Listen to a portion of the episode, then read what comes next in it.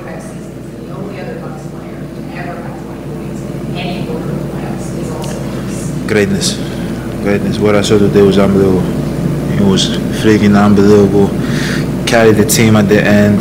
Uh, man, and just, you know, being able to, like, he turned the ball over like two times, and after that, he was like locked in. He was like, pass me the ball, and um, we were giving the ball, you know. And uh, I've talked in the past that there's moments that, you know, we know when to set screens for him, we know when he wants the ball, and that was the moment. We were like, get the hell out of the way, give him the ball, take us home, Chris, and uh, that's what he did. And uh, as I said, you know, I talked to him a little bit in the locker room. You know, what I saw today was unbelievable, and for me, it was greatness. Simple as that.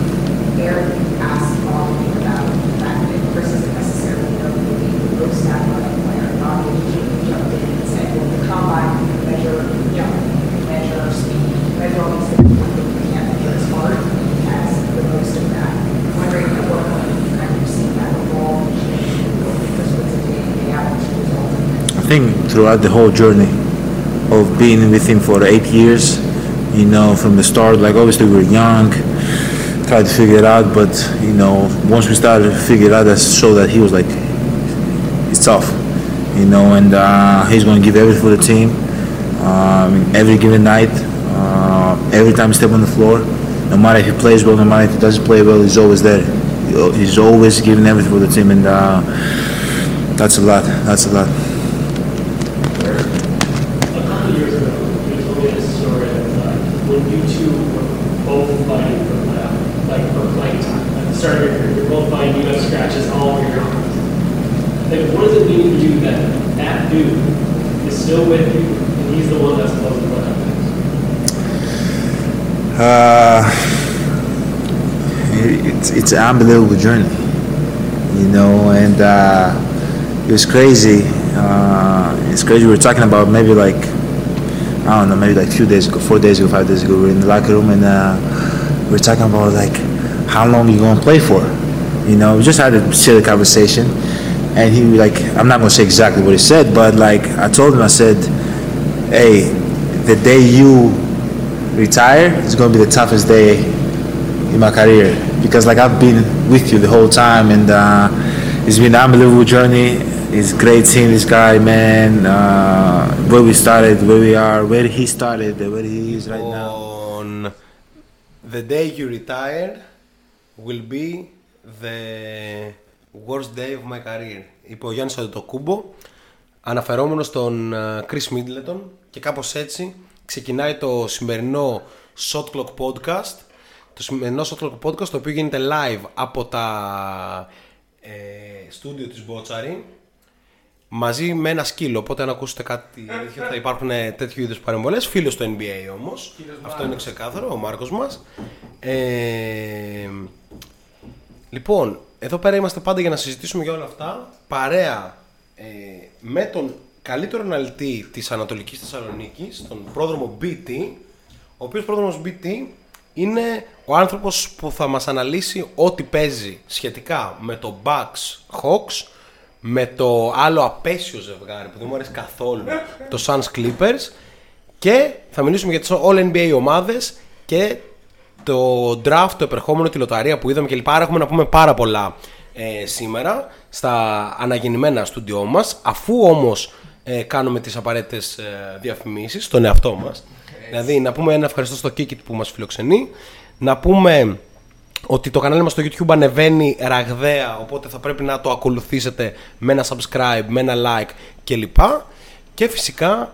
Ε, και, καμπα... και, και καμπανάκι και φυσικά έχουν μείνει πάρα πάρα πολύ λίγα μπλουζάκια οπότε φροντίστε να πάρετε το δικό σας ε, πάρα πολύ άμεσα λοιπόν ε, έχοντας πει όλα αυτά καλησπερίζουμε τον πρόδρομο BT Καλησπέρα σε όλους. ο πρόδρομος BT δεν ξέρουμε αν ακούγεται Ελπίζω να ακούμε καθαρά. Είμαστε στο πρώτο live που γίνεται από κοντά εδώ και αρκετό καιρό. Μιας και το τελευταίο διάστημα ήμασταν και οι δύο θύματα του νέου κορονοϊού, του SARS-CoV-2, Έτσι. που είναι νέος εδώ και κάποια χρόνια. Ένα Ε, αλλάξει κιόλας. πρώτον, Πρώτα νομίζω- εσύ μετά εγώ. Υπάρχει μια τεράστια θεματολογία αυτή τη στιγμή. Ναι, ισχύει.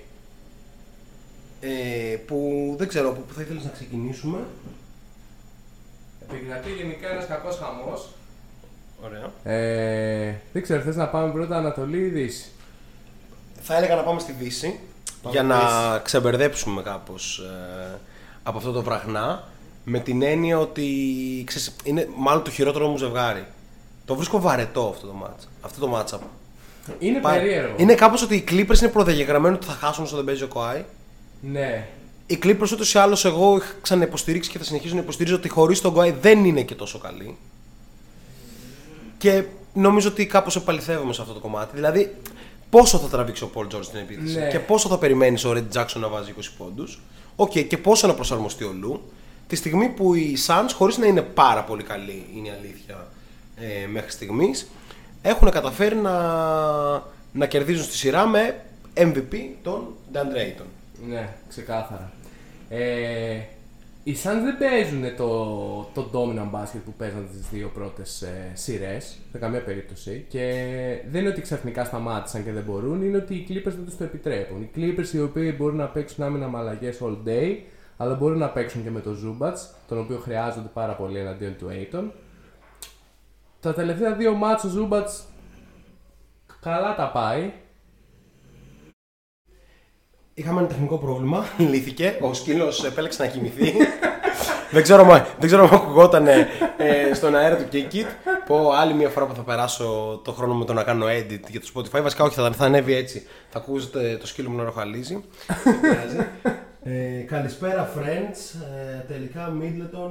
Καλύτερος από Καλύτερος από Νέντοβιτς αποδείχθηκε τελικά αυτό. Αποδείχθηκε αυτό, Αλλά θα ναι. συζητήσουμε. Respect. Ε, σοφάδα μου λίγο την υπομονή σου. Θα συζητήσουμε σε λίγο για το, με τον Bucks ε, Hawks γιατί είναι πραγματικά πολύ ωραίο ζευγάρι. Ναι, ναι. Αντίθετα με αυτό που αναλύουμε τώρα όπως έχουμε ήδη πει. Ε, ναι, ξέρεις τι. Κάπου σε μένα μου φαίνεται ότι αυτές οι δύο ομάδες δεν είχαν καθόλου δύσκολο έργο μέχρι εδώ. Εντάξει. Τι θέλω να πω. Οι Suns είχαν πραγματικά πολύ εύκολο έργο. Ναι. Έπαιζαν με δύο ομάδες που ήταν Διαλυμένες. διαλυμένες Από από τους του τραυματισμούς. Ναι. Έτσι. Γενικά η Ανατολή φέτος ήταν πολύ πιο δυνατή από τη Δύση.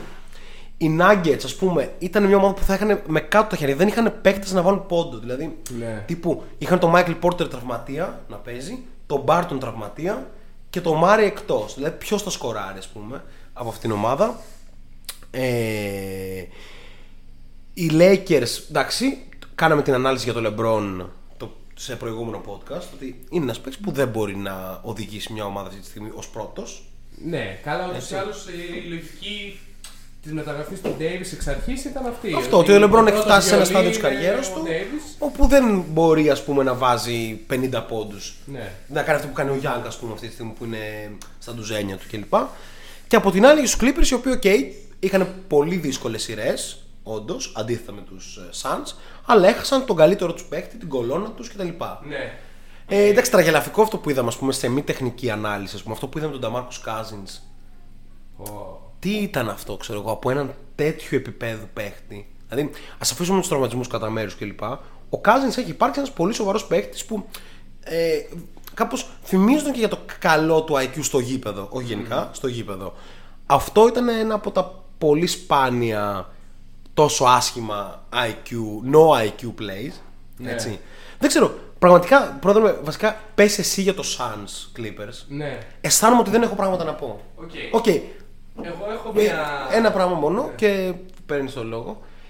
Μου αρέσει το ότι ο Λου προσπαθεί. Small ball, αλλάζει μία να παίζει ο Ζούμπατς, μία να μην παίζει, μία να παίζει ο Μπατού, μία να μην παίζει, μία να μπαίνει ο Κάζαν, μία να μην μπαίνει. Αλλά ξέρεις, δεν είναι ότι θα λύσει αυτό όλα τα προβλήματα. Ξέρω. εγώ. Όταν είσαι απλά μια ομάδα η οποία έχει χειρότερο υλικό. Ναι. Έτσι, δηλαδή τώρα, εκτός αν αποφασίσαμε ότι χωρίς το Λέοναρντ είναι χρήσιμος ο Χίψη Πάτρικ Μπέβερλι. Ναι. Όλοι αυτοί έχουν, Εντάξει. έχουν, όλοι αυτοί έχουν νόημα, θέλω να πω, όσο έχεις δύο superstar. Μμμ. Έτσι. Όσο έχεις δύο superstar είναι χρήσιμος ο Μπατούμ, ο Μπέβερ κλπ. Όταν όλοι αυτοί χρειάζεται ξαφνικά να βάλουν πόντους, Ναι. κάπως ασχημένο το πράγμα. Ισχύει. It's getting worse, για πες. Ε, λοιπόν, γενικά είναι μια σειρά που για μένα έχει πάρα πολύ τακτική. Και εκεί είναι και το όλο ενδιαφέρον, γιατί μπασκετικά είναι αρκετά hard to watch. Ειδικά το τελευταίο παιχνίδι. ου, Unwatchable. πολύ δύσκολο, ειδικά αυτή η τέταρτη περίοδος. Οι Clippers τα τελευταία 8 λεπτά, κάτι τέτοιο, ήταν 0 στο 12. Μέχρι το σημείο που ο Τέρασμαν βάζει ένα καλάθι Ναι, ναι, ναι, και ναι, ναι. μειώνουν ξανά. Και οι Suns ήταν κάτι αντίστοιχο, δηλαδή ήταν μια μάχη του Πήγε ένα στα Ο 18. άστος, το- πιο άστος Ναι, που ναι, είναι ναι, ναι, ένας ναι, χαμός. ναι, ναι, ναι. Ε, Ε, ξέρεις τι, είναι και μια περίοδος που οι παίχτε είναι πάρα πολύ κουρασμένοι. Ισχύει. Έτσι. Ε, Ειδικά οι Suns είναι μια ομάδα που ήταν όλοι υγιείς, όλοι, δηλαδή αυτοί παίζουν όλη τη χρονιά. ε, οι Clippers ωστόσο είναι επίσης ε, πιο κουρασμένοι ας πούμε στην, ε, από, από τα play-off γιατί είχαν γυρίσει από δύο σειρές από 0-2 ε, οπότε αυτό είναι κάπως ζόρι. Γενικά η άποψή μου για αυτή τη σειρά είναι ότι αξίζει πάρα πολύ να τη δει κάποιος αν δεν τον ενδιαφέρει να δει πολύ εντυπωσιακά plays ή οτιδήποτε τέτοιο. Ναι, Να ξέρεις δει τι- τακτικά τι παίζει ε, Ναι, ναι. και τέτοια πράγματα. Οκ. Ε, συνεχίζει εδώ πέρα ο Μάρκος να μας αποσπά. Ελπίζω να μην τον ακούτε. Άμα τον ακούτε, δώστε μας ένα. Οκ, είναι, είναι ο τρίτος podcaster σήμερα. Λοιπόν, ε, συνεχίζω για τους Suns. Μεγάλο κέρδος αυτό το οποίο έχει γίνει με τον Ayton. Ναι. Και Γιατί ο Aiton ήταν ένας παίκτης που είχαμε τα ερωτηματικά μας, γιατί λέγαμε ποιο είναι το ταβάνι του, πού μπορεί να φτάσει. Ε, εν τέλει ο Aiton δείχνει ότι θα πάρει the bag που The λέει και ο bag. Chris Paul. Άμα σου, άμα σου He επιβεβαιώνει. get the bag. Ρε φίλε, αν σου επιβεβαιώνει ο πρόεδρος του συνδικάτου ότι θα πάρεις Θα- θα- αύξηση. θα- θα πάρεις θα το πάρεις bag. Θα αύξηση, πάρεις ρε το φίλε. bag, Ειδικά ναι, όταν, τελείως. όταν μιλάμε για ένα συνδικάτο που δεν έχει πολύ σχέση με την εργατική τάξη. Κατάλαβες. είναι λίγο πιο ε, upper class. Ε, ξέρεις τι, ο Aiton πάντως, ρε παιδί μου, νομίζω ότι ξεκινάει μια πολύ μεγάλη συζήτηση για το τι παίζει με τους ε, νέους ικανότατους ψηλούς. Δηλαδή ο Aiton δεν θεωρούνταν και πολύ καλός γενικά από πολύ κόσμο, ενώ φαινόταν ότι έχει όλα τα στοιχεία να γίνει. Αλλά βλέπουμε δίπλα σε έναν πολύ πολύ σοβαρό point guard. Ήδη από πέρυσι με το Ρούμπιο κάπως υπήρχε αρκετή διόρθωση. Ε, φαίνεται πως ε, βελτιώνεις. Ας πούμε, ο Aiton έχει κάποια χαρακτηριστικά που είναι εξαιρετικά. Δηλαδή τρέχει το γήπεδο φανταστικά. Έτσι. Ε, είναι πολύ καλό σκόρερ επιθετικά κλπ. Έχει πολύ καλή αντίληψη στην επίθεση. Σούπερ αποτέλεσμα. Έχει, είχε πολύ σοβαρά θέματα στην άμυνα τα οποία κάπως τα έχει λύσει σε μεγάλο βαθμό. Όχι Τέσσερα ολοκληρωτικά. blocks. Και αυτός πούμε γεννά και ελπίδα για πάρα πολλούς τέτοιους ψηλούς. Λέγε με James Wiseman, ε, λέγε με ο Κόγκου κλπ. Ήταν ο νέος Άντριου Μπάινον πρώτη, Πρώτη εδώ. Ναι, ε, λέει ο Σοφάδα. Καταλαβαίνεις τι θέλω να πω. Ότι κάπως ε, αυτοί οι παίκτες θέλουν να τους μάθει. Δηλαδή ο Towns, ας πούμε, που ποτέ δεν έμαθε να παίζει σωστά. Ναι. Είναι ένας παίκτης που αυτή τη στιγμή κάνει μπαμ. Ότι πε- κάθε φορά μπαίνει στο γήπεδο και παίζει για τον εαυτό του. Ακόμα και αν, ε, ασυνείδητο, ακόμα και αν θέλεις ας πούμε, να, κα- να δώσει το πάντα για την ομάδα. Τέλος πάντων. Ε, Να πω και λίγα πράγματα για Clippers. Ναι. Γιατί νομίζω ότι αδικούνται. ναι. Αδικούνται γιατί βρέθηκαν χωρίς τον Λέοναρ στα μισά της προηγούμενης σειράς. ναι. Κατάφεραν πέρασαν από μια πολύ δυνατή ομάδα θεωρητικά. Από την πρώτη ομάδα της Δύσης. Ναι. Ε, και αδικούν τον εαυτό τους πώς; Έχουμε από τη μία τον Λου, ο οποίος έχει κάνει πραγματικά παπάδες, γιατί εγώ το έλεγα και πριν, ε, το έλεγα ακόμα στη σειρά με τον Τάσο ότι αυτό το ρόστερ είναι βαθύ Ναι. ε, και αποδεικνύεται αυτό, ε, παρότι έχουμε βρεθεί σε αυτή τη δυσμενή Ναι, θέση. το ας ρόστερ πούμε, είναι τώρα. βαθύ όσο έχει του δύο star. Ναι. Μετά κάπως ξέρεις. Είναι σαν τους Lakers. Ή όσο ο Φε- Τζορτζ είναι αρκετά εύστοχος. Όταν ο Τζορτζ δεν είναι αρκετά Ναι, εύστοχος. εντάξει, τώρα αυτό. Α πούμε οι Lakers τι, έ- τι έπαθαν. Ναι. Μόλις τραυματίστηκε ο Davis, το ρόστερ αυτό φάνηκε να είναι γυμνό. Έτσι. Ε, Παρ' όλα αυτά, θεωρώ ότι αδείξαν κυρίως τον εαυτό τους στο Game 2 και στο Game 4 ε, προχθές φοβερά. Δύο full winnable παιχνίδια, το Ναι, ναι, γράψαμε ναι. κιόλας. Ε, ειδικά το προχθεσινό ήταν τρομακτικό αυτό το οποίο συνέβαινε. Ε, πολλά συνέβησαν για να φτάσουμε εκεί. Η ομάδα η οποία. Μιλάμε για τις δύο ομάδες, ε, Lakers, ε, Clippers, sorry και Phoenix, που είναι πρώτες, ε, που ήταν πρώτες στο percentage στις βολές ε, όλη τη σεζόν. Αχα. Ήταν το 1-2, πρώτοι Clippers. Ε, έχασαν, νομίζω σούταραν 70% στο τέταρτο παιχνίδι. Ο Τζόρτς έχασε κανένα δύο κρίσιμες. Ε, και γενικά μετά αναγκάστηκε να χάσει και άλλες μπας και πάρουν το rebound και Ναι. λοιπά, αλλά άλλο αυτό. Ε, έγιναν κάποια διαιτητικά λάθη τα οποία για μένα παίζει και να έκριναν τον αγώνα. Δηλαδή με ένα λεπτό ο Τέναν Μαν τρώει double team ο Τζορτζ μετά το pick, βγαίνει μόνος στο κάτω το καλάθι και πάει ο Μικάλ Μπρίτς και κυριολεκτικά του κοπανάει το χέρι ενώ τελειώνει στο καλάθι που είναι N1 ξεκάθαρο Ε, και δεν δίνεται. Οι Suns που ξεκίνησαν τη σειρά σαν outsider και γενικά τα outsiders σε όλα τα playoff παίρνουν σφυρίγματα. Ναι. Δηλαδή, τώρα πλέον βέβαια δεν είναι καθόλου outsider, Είναι αλλά ναι. καθόλου ναι, outsider, ναι, ναι. ναι. Ε, Παρ' όλα αυτά, ε, κάπως... Ε, α, κι άλλο ένα play είναι με 8 δευτερόλεπτα. Έχει ο Cameron Payne την μπάλα και ο Μπατούμ απλώνει το χέρι να την κλέψει, τη βρίσκει, αλλά φεύγει από τα δάχτυλα Α, το του είδα. Ναι, Payne, ναι, ναι, ναι, ναι, ναι, ναι, ναι, ναι. Που λες, εντάξει, δεν τους αξίζει καν εκεί που έφτασε το match, αλλά έπρεπε να το πάρουν. Ισχύει, ισχύει. Αυτό ισχύει. το σφύριγμα. Ισχύει. Για να δούμε, ο Σαφάδα λέει ότι και στους Lakers και στους Clippers όμως βγήκε νοκάουτ ο καλύτερος παίκτης, όχι ο δεύτερος τρίτος καλύτερο για να μπορούν να παίξουν. Εντάξει, τώρα ε, είναι ένα ερωτηματικό, ας πούμε, αν ε, στου Lakers βγήκε ο πρώτος. Αλλά Ναι, εντάξει. το, το point τους Γίναν Σοφάδα. και δύο νομίζω- εν τέλει για ναι, μεγάλο διάστημα Ναι, ναι, ναι. και- Το point του Σοφάδα όμως είναι σωστό, θεωρώ. Εν πάση περιπτώσει, να ρωτήσω κάτι. Εκτιμούμε ότι οποιαδήποτε από τις δύο περάσει Ναι. θα μπορέσει να νικήσει τον νικητή του άλλου ζευγαριού; Ε, δύσκολο. Ε, οι Clippers για μένα, αν επιστρέψει ο Kawhi προφανώς θα είναι ενδεχομένως και το φαβορή του τελικού, όποιος και αν είναι αυτός. Ναι, ναι. Αλλά στο ενδεχόμενο που δεν επιστρέψει ο Λέοναρντ, οι Clippers είναι τύπου καταδικασμένοι. Ναι, ναι. ίσως και σε sweep. Και όσον αφορά τους εντάξει, Suns, ναι, τέλος πάντων. ειδικά με τους Bucks, ειδικά σε ενδεχόμενο με τους Bucks, ας πούμε. Γεια σου Μάρκο. ο σκύλος συνεχίζει εδώ πέρα. Πείτε μας αν τον ακούτε. να λέει την άποψή του. Ε, μάλιστα, δεν θα κάνουμε podcast σήμερα. Έτσι, αυτά, ε, αυτά σημαίνουν στα live, παιδιά. Εν πάση περιπτώσει. Και στο. Και στο κομμάτι του, των Suns, ας πούμε, ξέρεις, κάτι δεν με πείθει ακόμα για τους Suns. Δηλαδή, ο Booker είναι πολύ κακός τώρα. Ο Μπούκερ και ο Πολ είναι εξωφρενικά άστοχοι και εδώ θέλω να δώσω props στον Ε, Πατ Μπέβερλι.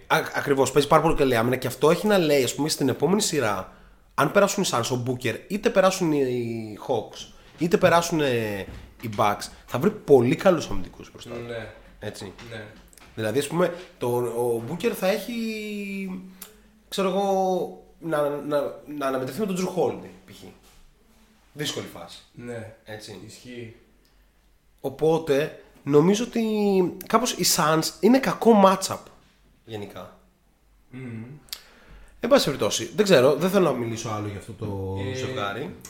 Εγώ το μόνο το οποίο θέλω να πω είναι ότι θεωρώ ότι δεν έχει λήξει σειρά. Ενώ Είναι προφανώς δεν έχει τώρα λήξει είναι σειρά. Είναι στο 3-1 Suns. Ναι. Ε, αλλά το επόμενο παιχνίδι κρίνει τόσα πολλά που εγώ θεωρώ ότι οι Clippers θα, θα προσπαθήσουν να είναι πάλι οι dominant Clippers των, ε, της προηγούμενης Ναι, σειράς. ξέρεις τι, απλά δεν μπορείς να υπολογίσεις πάντοτε ότι ο Terence Mann θα σου κάνει ένα απίθανο παιχνίδι. Ισχύει, Έτσι. αλλά τώρα το χρειάζεται. Και επειδή Ναι. το χρειάζεται, κάπως Δεν, είναι- εγώ πιστεύω ότι Μπορεί δεν να είναι. έρθει. Ο Terence Mann που πραγματικά πιστεύω ότι σαν εκπομπή ήμασταν τύπου οι μοναδικοί που αναφερόμαστε στον, στον, Tere- στον Terence Mann μέσα στη χρονιά. Ναι, ναι. Κατάλαβες. Ε, κάπως νομίζω ότι δεν έχει όμως το upside αυτή τη στιγμή να πάει να πάρει μάτς στα play-off. Επειδή ο Εντάξει, Paul George όχι, είναι όχι. πτώμα. Ο Paul George Όχι. είναι πτώμα. Είναι, είναι πολύ, Έτσι. είναι πολύ κουρασμένος, ναι. Ε, εγώ θεωρώ ότι οι Clippers μάλλον θα πάρουν το επόμενο. Έτσι, αυτή την εκτίμηση έχω. Ναι. Ε, Το σημερινό δηλαδή. το σημερινό. Το σημερινό. Το σημερινό ή αυριανό. Εν πάση περιπτώσει, το επόμενο. Ναι, το σημερινό, το σημερινό, σωστά. Ε, θεωρώ ότι μάλλον θα το πάρουν. Ε, αλλά θα χρειαστεί εμφάνιση μεγάλη από αρκετούς παίκτες, δηλαδή 15-20 πόντους από πολλά κεφάλια. Μπατούν πρέπει να πει Ο, ο, περισσότερα λεφτά σε αυτή τη ο, σειρά. ο λέει George George T, T. ο οποίος πιο πάνω έχει πει και ότι ο Aiton σε ρόλο σκιάχτου Του τρέκια δεν το περίμενε. Πολύ λίγος κόσμος το περίμενε, όντως. Και respect στον DeAndre Ayton γι' αυτό. Ε, ναι, ο Νίκολας Μπατούν περισσότερα λεπτά. Γενικά, και εγώ, εγώ αν ήμουν ο Λου αυτή τη στιγμή θα πήγαινα να παίξω με τους πέντε πιο ποιοτικούς μου. Αναγκαστικά. Και επίσης ξέρω πόσο κακό θα ακουστεί αυτό, αλλά θα. και ειδικά μετά από αυτό που έκανε. Αλλά θα έβαζα περισσότερο χρόνο τον Cousins μέσα. Τύπου. Δεν, δεν μπορείς μάλλον να παίξεις άμυνα στους Suns. Με την έννοια ότι. εντάξει, είναι απλά απίθανα άστοχη. Δηλαδή τώρα τα σουτ που έπαιρνε ο Booker απέναντι στο Zubats. Εντάξει, mid-range jumpers που τα είχαν το ένα μετά το άλλο, ρε φίλε. Ήταν πάρα πολλά contested. Ναι, εντάξει, αλλά ε, contested τα βάζω Booker. Πάντα contested είναι. Ναι. Ή ο Chris Paul, ας πούμε. Ο Chris Paul είχε ένα τραγικό 8 στα 22. Κάτι τέτοιο. Και ο Booker, κάτι αντίστοιχο. Που είναι πολύ σπάνιο για αυτούς τους δύο παίχτες. Οπότε εντοπίζω στους Clippers το πρόβλημα κυρίως ότι δεν μπορούν να σκοράρουν. Οπότε Ναι. ίσως. ξέρεις, είναι και λίγο τέτοια ώρα τέτοια λόγια. Το 3-1 αυτό φαίνεται κάπως ότι δεν γυρνάει. Δηλαδή, Η άμυνα των Clippers, ωστόσο, ήταν βαρύδιο, στα, ειδικά στο Game 2 και Game είναι ο 4 μόνος ήταν τρόπος πολύ είναι ο μόνος, σοβαρές. είναι ο μόνος τρόπος να, να, να κερδίσουν. Δεν τα έχουν καταφέρει και τώρα με, με την πλάτη στον τοίχο. Ναι. Αν πας να παίξεις τους Suns στους 80 πόντους σε game, ε, σε elimination game, δεν ξέρω αν μπορείς να το κάνεις. Λίγο πιο ξεκούραστη το μάθημα έλεγε για 15 προχθές. Ναι. Ε, ε, έτσι Για πιστεύω. ποιους; Οι, οι Clippers. Νομίζω είναι η πιο κουρασμένη Ε, ομάδα. ναι, τις ναι, δύο ναι, ναι, ξεκάθαρα. ναι, ναι, Το έχω φτύσει. Μα πε- έπαιζαν στα κόκκινα και έπαιζαν ε, εδώ και τόσο διάστημα χωρίς το Λέοναρντ. Ναι. Έτσι. Και είναι και το υπαριθμό παιχνίδι 7 και 6 και 4, ε, δεκα- 18. Είναι πολλά τα μάτσα. Είναι πολλά τα Είναι μάτς. πολλά τα μάτσα, ειδικά ας πούμε σε σχέση με. Ποιο να πούμε. Σε σχέση με τους Suns. Ακόμα ας και πούμε. σχέση με τους Bucks. Ναι, αλλά ειδικά σε σχέση με τους Suns Ναι. που έχουν 2-4-1 ως τώρα. Ναι, Ή ισχύει. 4-0. Με τους 4-2 με τους λέει. Με τους 4-2 Nuggets. ή ένα. 4-2 και μετά με τους Nuggets πόσο; Ε, 4-1 4 σκούπα. Ωραία, άρα τα 10 μάτς με τα 18 είναι τεράστια διαφορά. Οκ, ε, λοιπόν, Bucks Hawks. Έχουμε Εδώ, πάρα το πολλά, ζουλί. πάρα πολλά να πούμε. Είναι και σοφάδα ε, στην παρέα. Εντάξει, ας πούμε, είπαμε στο προηγούμενο podcast, εγώ είχα πει 4-1 οι Bucks. Εγώ θα πει 4-2. Ναι, ε, γενικά όμως ε, αυτά είχαμε πει και στις άλλες σειρές για τους Hawks. Ναι. Και βιάστηκαν να μας διαψεύσουν ήδη από τον πρώτο αγώνα που το πηρανε Έτσι. Βέβαια, στα δύο επόμενα μάτς οι Bucks ήταν πολύ καλύτεροι. Δηλαδή, χθε Χθες δεν ήταν τόσο καλή. χθες ήταν πολύ καλύτεροι. Ήταν καλή στο κλείσιμο του αγώνα. Στο γιατί- πρώτο, το πρώτο ημίχρονο των Bucks ήταν φανταστικό. Είχαν ε, νομίζω κάτι τύπου 17 assist σε 21 καλάθια. Κάτι Ναι, τέτοιο. απλά η Ατλάντα πήγε πολύ ζεστή. Η Ατλάντα Μας απλά. έφυγε νωρίς. Όχι, ήταν. Ξέρεις τι, το, το ημίχρονο έλεξε 56-56 Ναι, και η Ατλάντα σου ήταν 55% τρίποντο. Έτσι. not sustainable. Δηλαδή φαινόταν κάπως ότι το match πάει υπέρ των Bucks. Και, ο, και, και όσο συνέβαινε αυτό, και ο Middleton και ο Holiday ήταν non-factors. Δηλαδή ο Middleton έκανε ένα καλό παιχνίδι, αλλά τύπου καλό παιχνίδι. Ξέρεις, Ναι. τύπου 13 πόντι, 5 rebound, 5 assist. Ο Holiday ήταν non-factor στην επίθεση. Είχε 2 Είχε στα, δύο στα 11 τελείωσε, έξι ναι. πόντους. Και από ένα σημείο και μετά δεν σούταρε καν γιατί δεν έμπαινε. Ναι, δεν, δεν παίξε ήταν, με 12 assist, βέβαια. δεν ήταν απλά η μέρα. Όχι, γενικά καλό ήταν, απλά δεν έμπαινε τα σουτ. Ε, οπότε κάπως φαινόταν. Οι Bucks χθες έκαναν πολύ ποιοτικό παιχνίδι. Απλά έκαναν και οι Hawks πολύ ποιοτικό. Και η διαφορά μεταξύ των δύο ομάδων ήταν ότι η Bucks είναι καλύτερη ομάδα. Γράφει ο Σοφάδο ότι ο Holiday πολύ κακή σειρά γενικά. Ναι. Όχι ρε παιδιά. Ο Holiday έχει δύο τριαντάρες στη σειρά. Βασικά όχι. Είναι περίεργο γιατί έφαγε 50 στο ένα παιχνίδι από τον Young. Ρε, εντάξει, να σου πω κάτι. Ε, θα το συζητήσουμε αυτό βασικά βάζοντας τα στοιχεία και πάμε κατευθείαν σε αυτό. Ναι, εντάξει. η ισχύει. αντιμετώπιση του pick and roll μπορεί να κάνει καλό στους Bucks γενικά. Δηλαδή, η drop coverage σύμφωνα με τους αριθμούς τους κάνει καλό στα πρώτα ημίχρονα, τους κάνει κακό στα δεύτερα. Ναι. Έτσι. Οπότε στα πρώτα, και, αυτό, και ο Μπάντα αυτό έχει κάνει αυτή τη στιγμή. Παίζει drop στο πρώτο, παίζει αλλαγές στο δεύτερο. Ε, αλλά αυτό που κάνει πολύ κακό στους Bucks είναι ότι επιτρέπει στο Young να βρει ρυθμό με αυτόν τον τρόπο. Και αν ο Young βρει ρυθμό, από ένα σημείο και μετά θα βάζει και τα shoot, θα βάζει και τα, Και τα πολύ step up μακρινά και shoot, τα- ναι, και έτσι, τα logo και τα και λοιπά. όλα. Οπότε θα πρέπει να βρεις έναν τρόπο να το αλλάξεις αυτό. Και οι Bucks έχουν κάνει προσαρμογή. Δηλαδή, χθες τον έπαιξαν πάρα πολύ με αλλαγές. Και ο Young χθες. Φίλε, σούταρε 6 σούτ από το logo. Αυτό για έναν σουτέρ σαν τον Young που, οκ, δεν είναι ο Steph Curry. Ναι. Και ούτε πρόκειται να Άστα γίνει που τα παίρνει. στα επόμενα χρόνια. Κάποια στιγμή μπορεί να γίνει, θα το δούμε. Ε, εντάξει, ε, τα έβαλε κιόλας. Έβαλε, Έβαλε ναι. δύο ή τρία. Ναι, και εγώ έτσι. αυτό θυμάμαι. Αλλά κάθε φορά που ο Young παίρνει αυτό το σουτ, Είσαι αν είσαι, ο- ικανοποιημένος. αν είσαι ο Bud, τύπου πανηγυρίζεις και λες: Οκ, ήθελα αυτό το shoot γιατί δεν δημιουργεί ο Young, το βάζει και δεν το Ποιος βάζει. τελείωσε με τέσσερις Το assists. βάζει και το βάζει και βγάζεις όλους τους άλλους εκτός αγώνα. Βγάζεις τον Huerter εκτός αγώνα, Ναι, βγάζεις ναι. τον Capela εκτός αγώνα, πολύ σημαντικό, βγάζεις τον Μπογκδάνοβιτς εκτός αγώνα κλπ. Ε, γενικά οι Hawks αυτό η- ήταν τόσο καλή άμυνα των Bucks που οι Hawks πήγαν σε πάρα πολύ ε, one man show και με τον Young και με ποιον άλλον, Ντανίλο Γκαλινάρη, Danilo. ο οποίος πραγματικά είναι Τύπου αν οι Bucks τον είχαν, θα ήταν, Να το, πάρει- θα ήταν το αν απόλυτο φαβόρι για το ανάψει- πρωτάθλημα. Αν ανάψει. Δεν ε, σταματιέται, σβήνει. δεν σταματιέται. Είναι απίστευτο. Ναι. Τώρα, όσον αφορά το αν κάνει κακή σειρά ο Holiday, Εγώ θα διαφωνήσω. Ε, γιατί δεν έχει ανεβάσει ρυθμού στην άμυνα. Ναι. Δεν το επιτρέπει και το στυλ παιχνιδιού της ομάδας να ανεβάσει ρυθμούς, έτσι. Οπότε κάπως ο Holiday πηγαίνει με το πώς πάει η σειρά, έτσι. Χθες βέβαια στο δεύτερο ημίχρονο ήταν πολύ καλό στην άμυνα στο Young. Και γενικά όταν η άμυνα γίνεται με αλλαγές ο Holiday κάπως ανεβαίνει πάρα πολύ. Ε, Τραυματισμός Young. Δεν και ήταν- μετέπειτα δεν- αντιμετώπισε. δεν ήταν πα- κάτι σοβαρό και Νομίζω βγήκε- ότι απλά λίγο το γύρισε, φοβήθηκε. Ναι, περισσότερο. βγή, ναι, βγήκε και ανακοίνωσε ότι είναι bone bruise ρε, φίλε, τύπου, πώς το λένε; Ναι, μελανιά. Μελανιά, δηλαδή οκ, τίποτα δεν είναι. Ο- ο- Ναι, απλά είναι, είναι, είναι έτσι μικρούλης μπροστά στα, στους γίγαντες, συσσαγωγικά. Δηλαδή Ναι. ακόμα και μπροστά στο Holiday φαίνεται μηνιόν. ε, προφανώς. Ε, οπότε κάπως μπορεί γι' αυτό να παίζει ο φόβος. Έπαιξε off-ball ε, όλη την τέταρτη περίοδο. Ε, και δώσαν την μπάλα στο Huerter, το οποίο ξαναέγινε στο Κοίτα, Game 3. Κοίτα, αυτό δεν είναι. Αυτό δεν είναι επιλογή των Hawks Ε, προφανώς. στο Game 2. Αυτό είναι τους οδηγεί Ναι. η άμυνα των Bucks εκεί πέρα. Βέβαια καταστρέφει όλο το παιχνίδι της Ατλάντα. Μα μετά. ξέρεις τι, Είναι- ο, ο, γίνονται ο, πολλοί Young παίκτες έχει ένα να συγκεκριμένο limitation στο παιχνίδι του που είναι αντικειμενικό. Δεν φταίει αυτός. Είναι κοντός. Ναι. Έτσι. Όταν σε παίζει ο Holiday με τον Αντοκούμπο αλλαγή, ο Young είναι τρίτο μάτς που σκαλώνει και στο πρώτο σκάλα στο τέλος του αγώνα όταν έγινε αυτό. Όχι γιατί ξέρω εγώ είναι τόσο απίθανος αμυντικός ο Γιάννης που είναι, αλλά είναι τόσο μεγαλύτερος. Δηλαδή, δες λίγο τη διαφορά σωματικά, ας πούμε. Ο Young παίζει να μην βλέπει το γήπεδο. Ναι, είναι 30 πόντους ψηλότερος. Αν ανοίξει και Είναι- τα χέρια. Ακριβώς, αν ανοίξει και τα χέρια. Είναι 40. Είναι δυσθεώρητο για τον Young να, μπο- να μπορέσει να δει μέσα από εκεί. Γι' αυτό τι κάνει, σουτάρει το λόγο. Σουτάρει το λόγο. Έτσι. Ε, γράφει ο Σοφάδα ότι οι Hawks χάνουν γιατί όταν μπαίνει ο πάγκος είναι πάντα το λιγότερο μείον 15. Ο Σίτλου είναι πολύ αρνητικό ενώ ο George T γράφει Collins non-factor στο Game 2 and 3. Bucks έχουν περιορίσει αρκετά τα χαμένα επιθετικά- Επιθετικά rebound.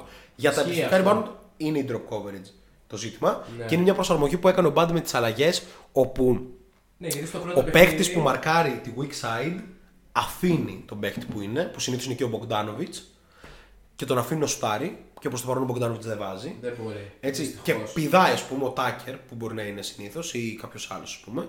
Πηδάει στο επιθετικό rebound. Γενικά οι Bucks, για να τα λέμε όλα, αυτή τη στιγμή υπάρχει outcoach. Ο Bud είναι καλύτερος του McMillan αυτή τη στιγμή. Χθες ο McMillan έχασε και το rotation, δεν ήξερε τι να κάνει. Ναι. Και απλά είπε σε μια στιγμή, παιδιά, οκ, δεν μπορούμε να κάνουμε κάτι. Δώστε την μπάλα στον Γκαλινάρι. Μήπως βάλει. 30. Μήπως Έβαλε βάλει. 18. Ναι, έβαλε 18 με 12 σου το έχει πολύ τέτοιο. Όχι 18 παραπάνω πρέπει να βάλει. Νομίζω 18. 18. Αλλά... Πάντως ήταν εύστοχος γενικά. Ναι, ναι. Ε, που ήταν και πολύ καλά τα post-ups του Γκαλινάρη στο Τζρου που δεν το περίμενα.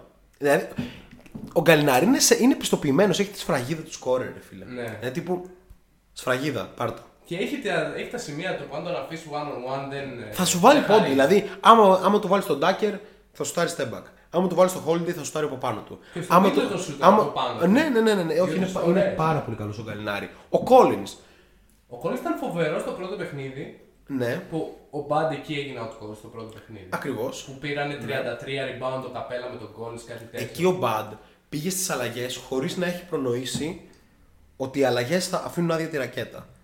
Το σημάζεψε πάρα πάρα πολύ ε, ωραία και νομίζω ότι. Εντάξει, respect γι' αυτό. Ναι, ναι. Να τα λέμε και όλα. Δηλαδή για ένα προπονητή ο οποίος γενικά είναι πολύ καλός, απλά έχει κάνει σκληρό out. out ε, όχι, out, underachieve, ας πούμε. Ναι. Ε, τα τελευταία χρόνια στα playoff. Βασικά εδώ και πολλά χρόνια στα playoff, από την Ατλάντα ακόμα. Ε, αυτό που παρουσιάζει αυτή τη στιγμή είναι αρκετά καλό. Άλλοι παράγοντες του παιχνιδιού. Ε, ε, νομίζω ότι παίζει ένα ρόλο το Bucks basketball που βλέπουμε αυτή τη στιγμή. Δηλαδή οι Bucks παίζουν ωραίο μπάσκετ αυτή τη στιγμή. Επανήλθε κάπως και περιφε- το περιφερειακό σουτ. Επανήλθε, μα γι' αυτό, ήταν μα, στα μα γι' τάχα, αυτό ε. επανήλθε, επανήλθε, γιατί πλέον η μπάλα, η μπάλα κινείται. Ο Γιάννης έχει φύγει πάρα πολύ από την περιφέρεια, που είναι πάρα Ναι, πολύ ναι, σημαντικό ναι. αυτό.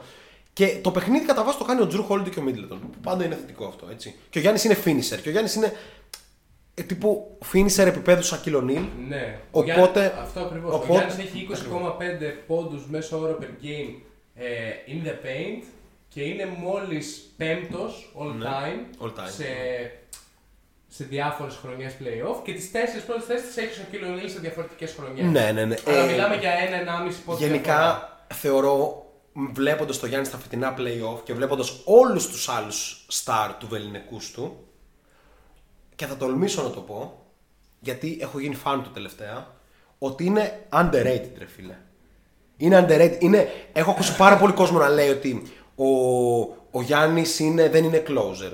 Ο Γιάννης δεν είναι ηγέτης. Ο Γιάννης δεν σου στάρει τρίποντα. Ο Γιάννης το ένα, ο Γιάννης το άλλο. Ο Γιάννης αυτή τη στιγμή δεν υπάρχει, ρε φίλε, εδώ και τόσους αγώνες. Ναι. Έτσι. Ε, είναι ο καλύτερος αμυντικός και ο καλύτερος επιθετικός του γηπέδου. Σε, όχι τώρα. Από το τέταρτο μάτς με τους Nets. Ναι. Από την 50 του Durant και μετά. Έτσι. Έχει το παιχνίδι με 30-10, αν δεν κάνω λάθος. Ε, ακ- διάβαζα κάτι πράγματα είναι σήμερα αστείο. τύπου είναι Ρόμπιν Α, ναι. δίπλα στον Batman. Ρε, δηλαδή, αν είναι δυνατόν, αν είναι δυνατόν. Ματζούκας, επέστρεψα κουφάλες για να βάλω μετά σε αυτήν την εκπομπή. Επιτέλους, καλησπέρα. επιτέλους. Δηλαδή, λέει, Είμαστε σε καλό flow Του τώρα. Ανατολής με πεντάδα Tig, Cover, Κάρον, Μίσαπ, Χόλφορντ έκανε underperform. Εντάξει. Όχι, όχι. Δεν έκανε καθόλου underperform. Ε, κοίτα, τότε βέβαια, αυτή ήταν κάπως. Θυμάστε τι λέγαμε. Είναι η jazz. Η φετινή jazz ήταν η 2015 Hawks. Ναι, ήταν η ομάδα η οποία είχε βγει. ε, Πρώτη, ήταν πρώτη με 63 νίκες. Ναι. Ναι. Ε, μια, τώρα ή μια εβδομάδα, ένα μήνα, στο Player of the Month είχε βγει όλη η Όλη ομάδα. η ομάδα, ναι, γιατί. ναι, ναι, ναι. Ε, τόσο Σημαντικότητα. Ε, αυτό, τόσο εντυπωσιακό. αυτός, ας πούμε, είναι μια απάντηση όσους λένε ότι ο Μπαντ δεν είναι καλός προπονητής. Ο Μπάντι είναι καλός προπονητής, απλά είχε πολλά ερωτηματικά στην post στην post Στο season. πώς μπορεί να προσαρμόζεται στα ερωτήματα του Λόγω Μπαντ. προσαρμογών. Έτσι. Λοιπόν, ε, άλλ- άλλοι παράγοντες της σειράς. Ο Μίτλετον που ήταν απίθανος non-factor στις δύο σειρές και να- πρέπει να συζητήσουμε για τον παίκτη Μίτλετον. Έβαλε 38 χθες, δεύτερη 38 γιατί ξέρεις, ας συγκρίνουμε λίγο τον Μίτλετον με τον Νέντοβιτ. ε, δεύτερη 38 στα playoff. Δεν μπορώ να καταλάβω καν την κουβέντα που λέει ότι ο Μίτλετον δεν πρέπει να είναι All-Star ή All-NBA που δεν βγαίνει και τέτοια. Ο Μίτλετον, αν έπαιζε στους Lakers, θα έβγαινε κάθε χρόνο All-NBA παίκτης. Υπάρχει ένα ζήτημα με τη σταθερότητά του στα play-off Η σταθερότητά και πρέπει του- να το δούμε. Η σταθερότητά του έχει να κάνει με το εξής. Όχι, δεν, είναι- δεν είναι το ότι είναι ασταθής, γιατί πάντα παίζει καλά. Απλά μερικές φορές δεν βάζει 30 και βάζει 15. Αλλά παίρνει τις ίδιες προσπάθειες. Ναι. Εκεί και εκεί είναι ένα έλλειμμα προσαρμογής του Μπαντ. Ότι δεν μπορεί να πάει και να, να δημιουργήσει μια συνθήκη που σου λέει ότι δεν θα μοιράζονται πάντα οι τρεις στάρ μου τις 20 μπάλες στην επίθεση. Ναι. Μια μέρα μπορεί να πάει ο Γιάννης για 30 επειδή ο Μίτλετον δεν βάζει. Έτσι. Με το Holiday το κάνει. 30 είναι τα ρήφα, αλλά ναι. Ναι, με το, με το Holiday το κάνει. Holiday το όχι κάνει. 30, όχι 30 πόντους. 30 σουτ. Α, 30 σου. με το Holiday το κάνει. Δηλαδή ο Holiday είδες θες 11 σουτάκια. Δεν είχε παραπάνω που δεν έβαζε. Ο Middleton πάει πάντα για τα 20. Όπως είπε και ένας φίλος της προάλλες, αισθάνομαι. Τι είχε πει ο Βλάντ. Αισθάνομαι ότι ό,τι και αν κάνει ο Γιάννης ή ο Holiday ή οποιοδήποτε, αν ο Middleton βάλει 30, έχουν κερδίσει μπακ. Ισχύει. Και ισχύει. Ε, νομίζω ότι ο, ο φετινός Middleton είναι new level πάντως σχέση με τον περσινό. Και υπάρχουν μέρες που όταν παίζει καλά ο Middleton φαίνεται πραγματικά μέσα να είναι ένας από τους καλύτερους παίκτες στον κόσμο. Και το τέταρτο, το δεκάλεπτο, το δωδεκάλεπτο το χθεσινό ήταν. Ήταν λίγο άρρωστο αυτό. το οποίο- Ήταν ε, απίστευτο. Απίστευτο. Chris Kevin Durant Middleton. ήταν απίστευτο. Fourth quarter middle των 20-17. 20-17. Ακριβώ. Αυτό που λέμε Ακριβώς. George T. Ακριβώς. Ε, δεν θέλω να πω ότι τα λέγαμε στο επόμενο factor του παιχνιδιού. Αλλά εντάξει, τώρα το να έχεις παίχτη από τον πάγκο που κάνει αυτό που κάνει ο Πόρτης. Επιτέλους. Όχι μόνος σε αυτό, και στα τρία μάτς της Επιτέλους. σειράς. Έτσι. Θες 15 πόντους σε 14 Ο, λεπτά. ο, ο Πόρτης είναι ο παίχτης που κάνει, δίνει δυνατότητες στην άμυνα χωρίς να είναι καλός απαραίτητα. Δηλαδή δεν είναι καλό στην άμυνα με αλλαγές αντικειμενικά. Ναι, αλλά Απλά σου δίνει τη δυνατότητα να το κάνεις. Ναι. Ενώ ο Λόπες δεν σου δίνει καν αυτή τη δυνατότητα. Έχει στην επίθεση, ρε φίλε, απλά κάνει abuse όποιον τον μαρκάρει. Τύπου είναι natural scorer. Είναι σκρι- ο, ο ναι, Portis. ναι. Είναι natural scorer, δηλαδή όταν έχει ρόλο σε μια ομάδα και δεν κάνει αυτά που έκανε στο Σικάγο, που κάπως νόμιζε ότι θα γίνει all star λες και υπήρχε η παραμικρή πιθανότητα στη ζωή του. Έτσι. Ε, και αυτό που έπαιζε μπουνιές με το, με το μύρο της. Ναι, συμβαίνουν αυτά. Γιατί συμβαίνουν αυτά, Γιατί σε ένα κακό περιβάλλον, Ναι. σε μια ομάδα χωρίς ρόλους, όλοι αυτοί νόμιζαν ότι θα γίνουν All Star. Ο Μάρκαν είναι All Star, ο Πόρτη All Star, ο Μύρο της All Star. Καλά, Ο, ο Μάρκαν δεν πρέπει να ήταν τότε, αλλά τέλος πάντων κατάλαβες τι θέλω να πω. Μπορεί και να Ο Τζέριαν Γκραντ μπορεί να νόμιζε Ναι. ότι θα γίνει All Star. και τέτοια. ε, τώρα, εδώ πέρα που του λένε πάρ την μπάλα κάτω από το καλάθι και βάλ την, θα στη βάλει βρε, συνέχεια. Συνέχεια. Θα, α, ο- τώρα που του λένε σούταρε τρίποντο, 40% θα στο βάλει. βάτο. Θα στο Ε, βάλει. 47% του σεζόν, τώρα δεν ξέρω, α, τύπου τα βάζει όλα νομίζω σειρά με τους. ε, Έχει, έχει αρκετά, έχει αρκετά, ναι. Και χθες έβαλε κλπ. Ε, πολύ, σοβα, πολύ σοβαρό ξεκλείδωμα της φάσης. Και είναι και αυτό που λέει ο Σοφάδα. Δηλαδή, μπαίνει ο Πόρτης μέσα και οι Bucks τρέχουν σε ρί κατευθείαν. Γιατί; Γιατί ο Sweet Lou, γιατί καταρχήν η δεύτερη πεντάδα των Bucks έχει μέσα στο Holiday, άρα αντικειμενικά ο Lou δεν μπορεί να κάνει τίποτα.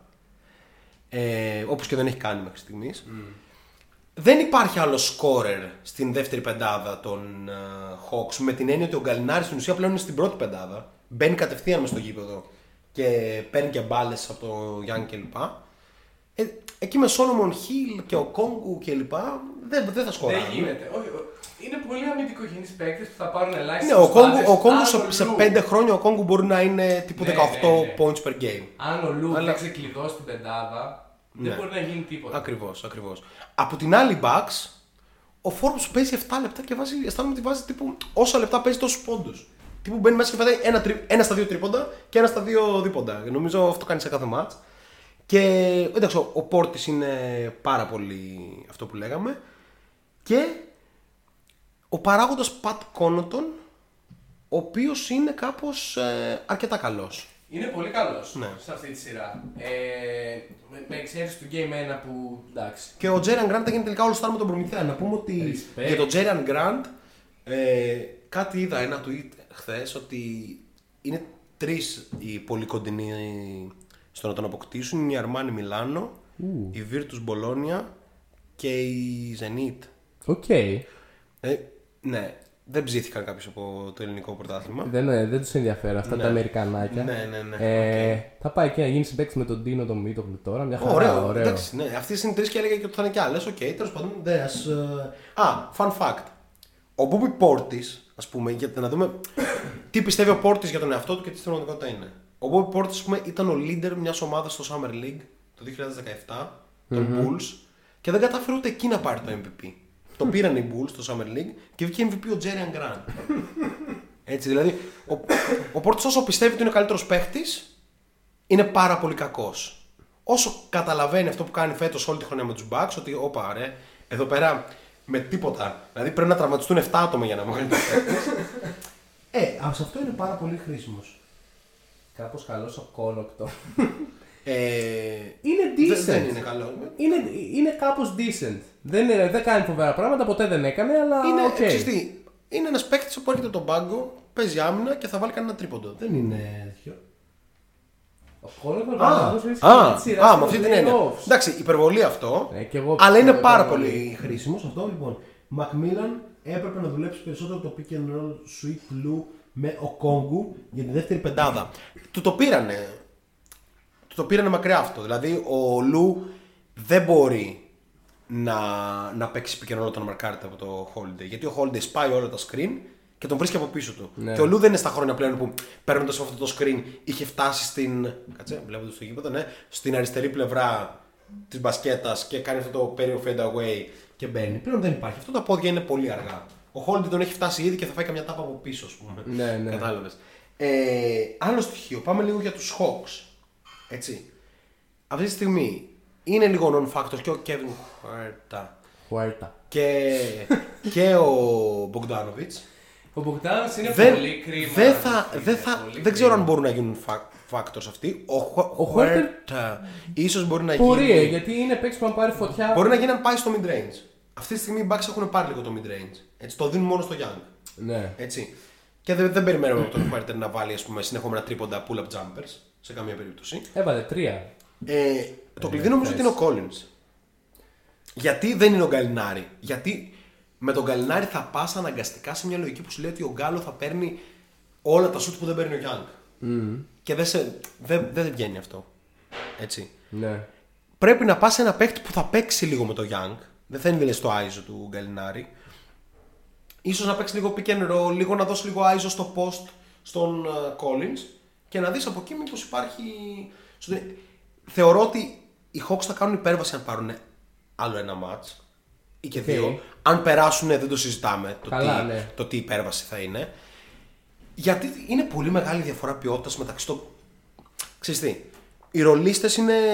Των Hawks πιθανότητα ίσως να είναι και καλύτεροι. Έτσι. Ναι, Δηλαδή, ο σαν Γκαλ- μονάδες, Δεν έχουν. Δεν είναι καλύτερο από τον Γκαλινάρι. Γκαλινάρι. σίγουρα. Ο Τάκερ είναι άλλος στυλ παιχνιδιού κλπ. Καμία σχέση. Αλλά η τριάδα είναι ένα level πάνω από τους παίκτες των Ε, Hawks. ναι. Έτσι, τι ένα. Ο Ξεκάθαρα. Γιάννη είναι πολλά, πα- πάρα πολλά. Και οι άλλοι δύο είναι, κάπως, είναι καλύτεροι.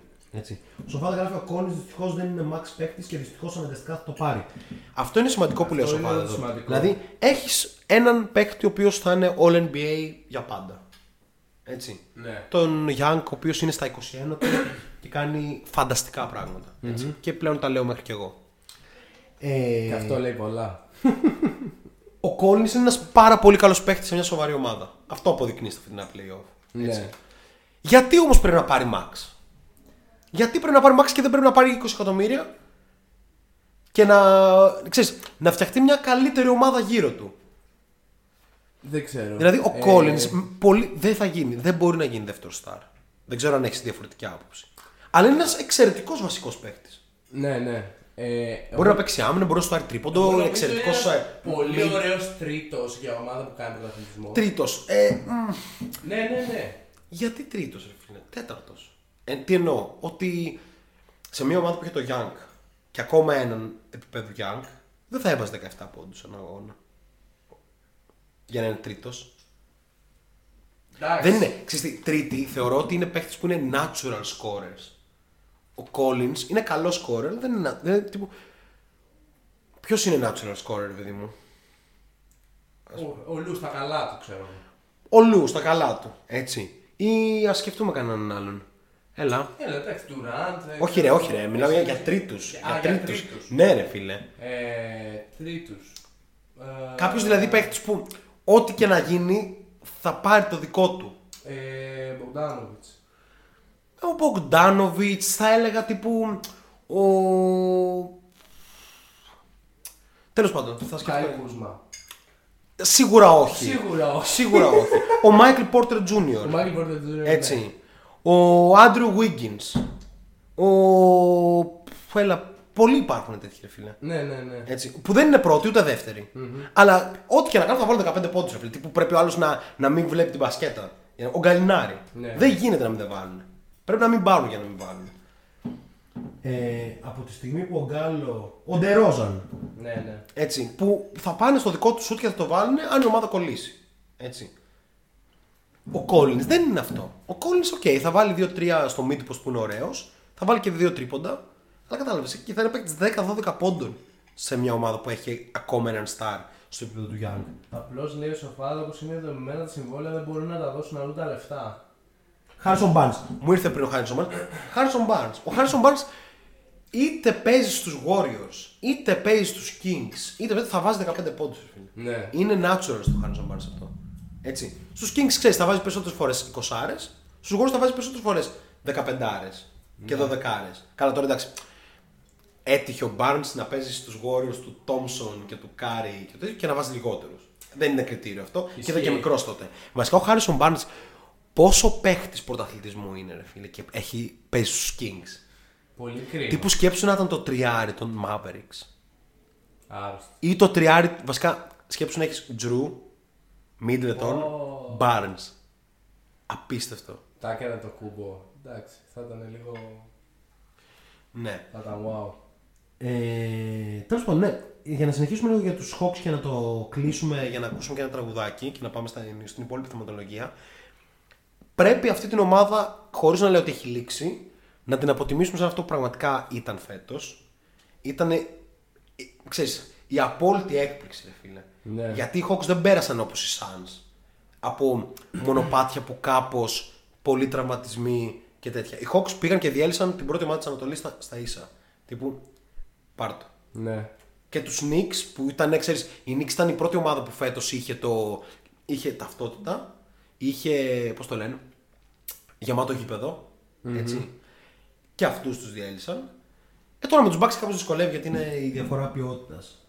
Ήταν το τριάρι το Mavericks όταν έμαθε την ανταλλαγή live, λέει ο George Street. Πολύ σωστό.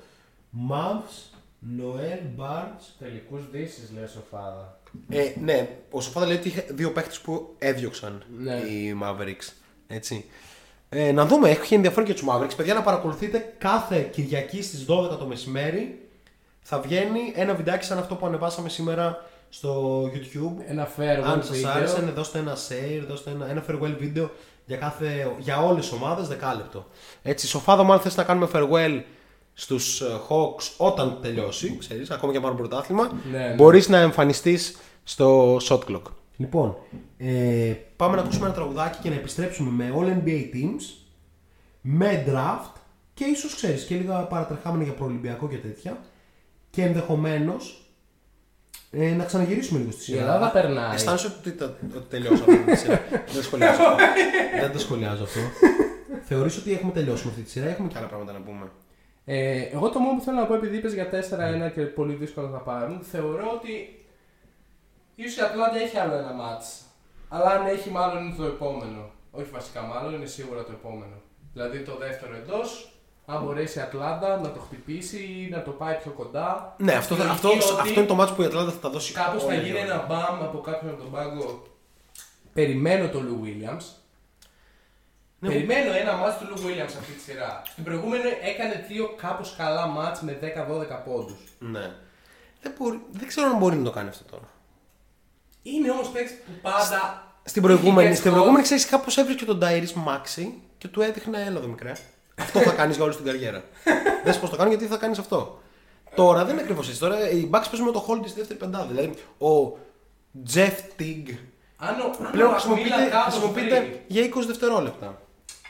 αν ο Μακμίλαν κάπως βρει το rotation εκείνο, που θα Οπ, το βοηθήσει Το μαγικό να... κουμπάκι για να μην έχουμε Χρειαζόταν αυτό. έτσι. Ε, το rotation εκείνο που θα το επιτρέψει να εκμεταλλευτεί 6, 8, 10, 12 σε μια τρομερή βραδιά πόντους από το Λου, Ναι.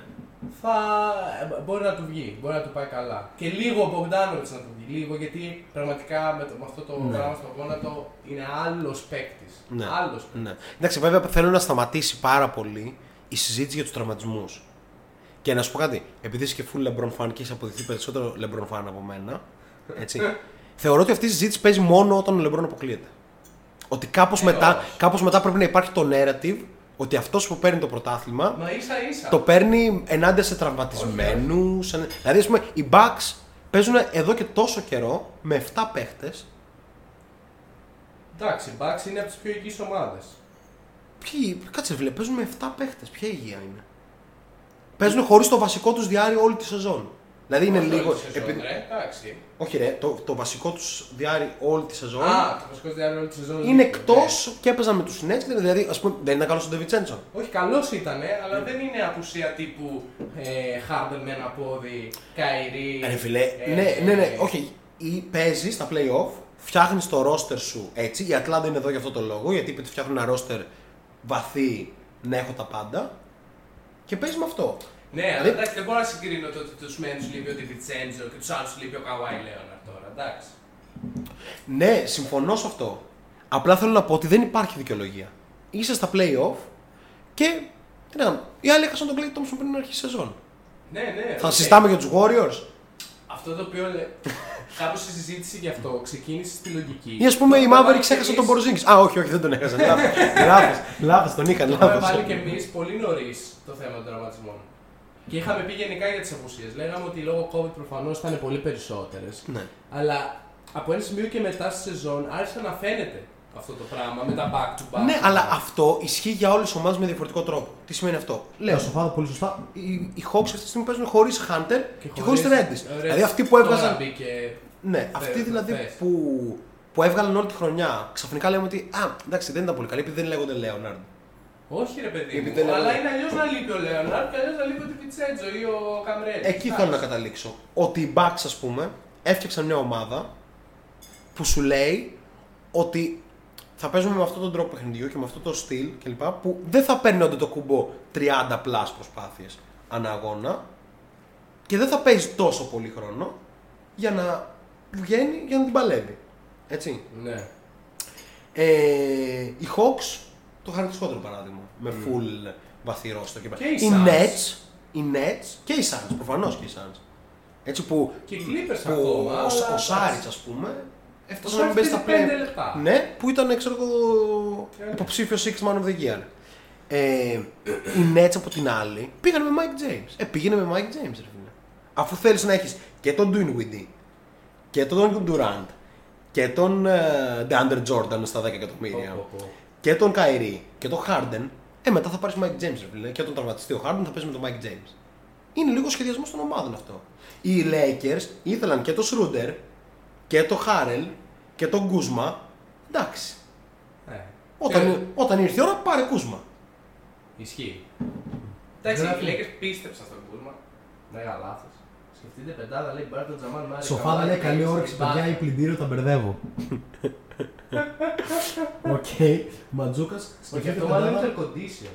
Αν ακούγεται σαν πλυντήριο. Α πούμε, αυτή η πεντάδα που λέει ο Ματζούκας που λέει Τζαμάλ Μάρι, Μπάρτον, Καουάι, Ντέιβις, Μπάκα. Πάρα πολύ ωραία για να πας νοσοκομείο. Ισχύει. Έτσι. Πολύ ωραίο. Ε, τι που θα έπαιζε κανένα στα playoff φέτος; Όχι. Ούτε ένα. Έτσι. Δηλαδή είναι λίγο αυτά, ναι, μπορεί να σου τραυματιστεί ο καλύτερος παίκτης και να κάνει underachieve επειδή δεν το περίμενες, όπως παθαίνουν οι Clippers αυτή τη στιγμή. Αλλά πάντα παίζει ρόλο και το τι roster φτιάχνεις. Πεντάδα των παικτών που δεν συνάντησε το Phoenix μέσα σε τρεις γύρου θα ήταν κάποιοι κακοί. Ναι, Εγώ ναι, συμφωνώ, ναι, συμφωνώ, ισχύει. συμφωνώ. Είναι πραγματικότητα. Ναι. Εντάξει, βέβαια το Phoenix κάνει αυτό που πρέπει να κάνει. Δηλαδή δεν πήγε, Ε, και- εντάξει. δεν πήγε τις σειρές στα 4-3 Όχι, κτλ. ούτε καν. Να δούμε Πήγε και τις- τώρα τι θα γίνει. Πήγε τις σειρές. Δηλαδή, άμα λήξουν και αυτούς με 4-1, το Phoenix είναι μια ομάδα που λέει: Οκ, βρίσκω χειρότερους και τους καθαρίζω όπως πρέπει. Ναι. Έτσι. Ε, οπότε ναι, αυτό. Λοιπόν, ας μην βάλουμε μουσική αφού ανάψαμε το air condition. Έτσι. Να, να συνεχίσουμε με τους... Με τι να συνεχίσουμε, με All NBA θέση με draft. Με All NBA. Πάμε μια All NBA. All NBA που έχει χαθεί λίγο. Είμαστε λίγο ετεροχρονισμένοι. Ναι, αλλά εντάξει. Αλλά ας πούμε λίγο κάποια πράγματα. Θεωρείς ότι υπήρξε κάποιος παίκτης που θα έπρεπε να είναι και δεν είναι; Τώρα βέβαια εγώ πρέπει να τι ξαναδώ τι πεντάδε γιατί δεν τι έχω όλες στο κεφάλι μου αυτή τη στιγμή. Ναι. Δεν ξέρω αν τις έχεις εσύ ή έχεις απάντηση πάνω σε αυτό το ερώτημα. Όχι, δεν είναι. Μπορεί να μας πούνε και στο chat. Ε, νομίζω με βάση τα playoff, ας πούμε, ο Young κάπως. ξέρεις, αν και δεν πρέπει να κρίνεις τα playoff. Ισχύει, είναι και αυτή η Έτσι. πατάτα. Έτσι. Ε, εμένα μου φάνηκε πάρα πολύ άσχημο το ότι ο αγαπημένος σου παίχτης ήταν στις All NBA πεντάδες. Δηλαδή με 45 αγώνες και δεν ήταν ο Harden με 44 Οκ. και δεν ήταν ο KD με 40 κάτι. Για το Harden το δέχομαι. Βασικά και για αυτούς τους δύο είναι μόνο που το δέχομαι. Απλά κάπως ο LeBron μέχρι να τραυματιστεί ήταν δεύτερος στο MVP race. Δεν έχει καμία σχέση. Αν τραυματιστείς, αν είσαι ο, ο υποψήφιος MVP και παίξεις 30 αγώνες, δεν θα βγεις MVP. Ούτε θα είσαι πια στο race κλπ. Ε, ο Zion είναι ένα ζήτημα γιατί η All NBA πεντάδα είναι η πεντάδα ρε παιδί μου που λες ότι μπαίνει αυτός που ατομικά ήταν γαμάτος ανεξάρτητα από το τι έκανε η ομάδα του. Και ο Zion δεν μπήκε. Ενώ εντάξει, ατομικά ξέρω εγώ ήταν φοβερός. Απίστευτος βασικά. Ναι. Ε, Πού θα έμπαινε για σένα; Ε, κα- Αρχικά κατα- κατατάσσεται κατα- στο 3-4. Λογικά. Ναι, στο έκα- μπαίνει NBA. αμέσως στη θέση του LeBron. Με την έννοια ότι ο LeBron. Μπαίνει κατευθείαν στην All NBA δεύτερη. Όχι, τύπου γίνεται ένα. Η, η τρίτη All NBA πεντάδα για μένα είναι όλοι λάθος. Είναι- Βάλει λίγο να τη δούμε να την. Είναι ο Bradley Beal, ο Kyrie Irving, Jimmy Butler, Paul George και Rudy Gobert. Νομίζω μόνος στον Gobert θα συμφωνήσεις. Ε, θα πω το εξής εγώ. Ότι βγάζουν στο Λεμπρόν από τη δεύτερη και βάζει τη δεύτερη τον Irving. Έτσι. Θα πας στον Butler στα guard. Το... Βγάζει, όχι, βγάζει τον Jimmy Butler. Τι δουλειά έχει ο φετινό Jimmy Butler σε All NBA πεντάδα; Ε, από θα πού και δει- ως πού είναι ο Butler και δεν είναι ο Middleton; Ή από πού και ως πού είναι ο Butler και δεν είναι ο Young; Από πού και ως πού είναι ο Butler και δεν είναι ο Devin Booker; Αυτό, αυτό όντως. Δηλαδή, Το τι, ικανοποιεί. τι είδους narrative οδήγησε του Stephen A. Smith αυτού του κόσμου; να δώσουν αυτή την ψηφοφορία. Είναι και 120 από δάφτου. Σκέψου. Είναι πάρα πολύ και πολύ λίγοι. Φίλε, πραγματικά πρέπει το NBA να αλλάξει αυτή την ψηφοφορία. Τι, Ναι, η- συζητιέται. είναι για να τρομακτικό το ότι μπήκαν ο LeBron και ο Jimmy Butler. και ο LeBron όχι λόγω της σεζόν, το ξαναλέω. Πάρα πολύ λίγα παιχνίδια. αλλάξει. Ναι. Έτσι. Εντάξει, και, α- εκεί το και αφού βάζει το LeBron, δεν γίνεται να βάζει τον Durant και τον Harden που έχουν ίδια παιχνίδια. Ε, τι άλλο έπρεπε να κάνουν, τι δεν έκαναν, ας πούμε. Εγώ για δεν να είμαι πούμε. σίγουρος ότι μου αρέσει τον Ντόνσι στην πρώτη. Το Δεν είμαι Doncic- σίγουρος Το ότι Doncic μ' στην πρώτη. αρέσει. Λοιπόν, εντάξει, μπορούμε να πούμε ότι η τε... όχι, ούτε το Λέοναρτ στην πρώτη. Ούτε αυτό είναι ωραίο. Ε, απλά κάνουν. Ναι, τέλος Απλά πάντων, επειδή κάνουν έπαιζε το ιστορίες. τεσάρι δεν μπορεί να μπει ο Embiid, Ναι, ναι, ας πούμε. ναι. Έτσι. Ε, εντάξει, η θέση του Στεφκάρη και του Γιάννη και του Γιώκητς είναι Ε, ναι, αδιαπραγμάτευτη εντάξει, εκεί πέρα. Θα πρέπει να κάνουμε, ρε φίλε, ένα ladder τύπου top παίχτε στον κόσμο και να βγάλουμε ένα top 30 του shot clock. Θέλουμε όμως κριτήρια σοβαρά. Όχι, θα βάλεις κριτήρια, ρε φίλε, ατομική επίδοση, ρόλος στην ομάδα, δηλαδή ας πούμε ο, Κα- ο Towns. Κατάλαβες. Θα πρέπει να, να το σκεφτούμε για το πολύ πίσω. Όσο καλός και να είσαι, αν η ομάδα σου κάθε χρόνο τελευταία κάτι κάνεις λάθος. Ναι. Έτσι. Μάλλον δεν χωράει κιόλας. Δεν ξέρω αν χωράει. Ναι, ρε παιδί μου, λέω ο Towns Λέμε που είναι τώρα, high ναι, profile ναι, ναι, παίκτης. ναι, ναι. Ο Λαβίν. Ναι, ναι. Κατάλαβες. Δηλαδή κάτι πρέπει να κάνεις και λάθος για να είσαι κάθε χρόνο τελευταίος. Δεν γίνεται, αυτά είναι πάντα οι άλλοι. Ισχύει. Έτσι. Ε, και λοιπά. Αλλά θα το δούμε αυτό. Ναι, άρα ο Λέοναρντ επίση δεν θα έπρεπε να είναι στην πρώτη πεντάδα και μάλλον θα έπρεπε να περάσει στην πρώτη πεντάδα Ποιος; ο Chris Paul. Και πώς θα. δε- Δεν βγαίνουν και αλλαγές, ρε φίλε. Δηλαδή πρέπει κάπως να, να βγάζουν νόημα και τα positions. Δηλαδή ο Λέοναρντ υποτίθεται κατατάσσεται εδώ στο 3-4. Το ίδιο και ο Γιάννης. Ναι. Το ίδιο και ο. Όχι το ίδιο. Δύο Α, guard, δύο α, forwards, ο ένα Luka. center. Ναι, οκ, οκ. Ε, επίσης, ρε φίλε, δηλαδή τόσο κακό στον Donovan Mitchell. Τύπου που ήταν χειρότερος από τον Jimmy Butler ο Donovan Mitchell φέτος. Α πούμε το ότι από τη, απ' την τριάδα, άντε πες εντάξει ο Conley, οκ. Όχι, άσε το Conley, δεν ήταν όλο Ε, NBA. δεν ήταν. Ε, αν και στην αρχή τη σεζόν ήταν φοβερός. Αλλά έχασε πάρα πολλά. Γενικά ήταν φοβερός, αλλά. Και ο εντάξει, δεν Donovan χρειάζεται. έχασε πολλά. Ρε παιδί μου, το, το ότι είσαι φοβερός δεν σημαίνει ότι είσαι all NBA. Ισχύει. Πολλοί είναι φοβεροί και δεν είναι Τι all είναι ο NBA. Γκομπέρ, ας πούμε, από όλη τη Utah. Ναι, στο αποχαιρετιστήριο της Utah κάθε, δε, κάθε Κυριακή στις 12 στο YouTube θα έχουμε πάρα πολλά πράγματα να πούμε. Ρε φίλε. Δηλαδή, είμαστε ικανοποιημένοι με το ότι ο Γκομπέρ πήρε το Defensive Player of the Year και είχε αυτή την απόδοση αμυντικά. Όχι. Στα ρε. play-off. Όχι. Εκτέθηκε.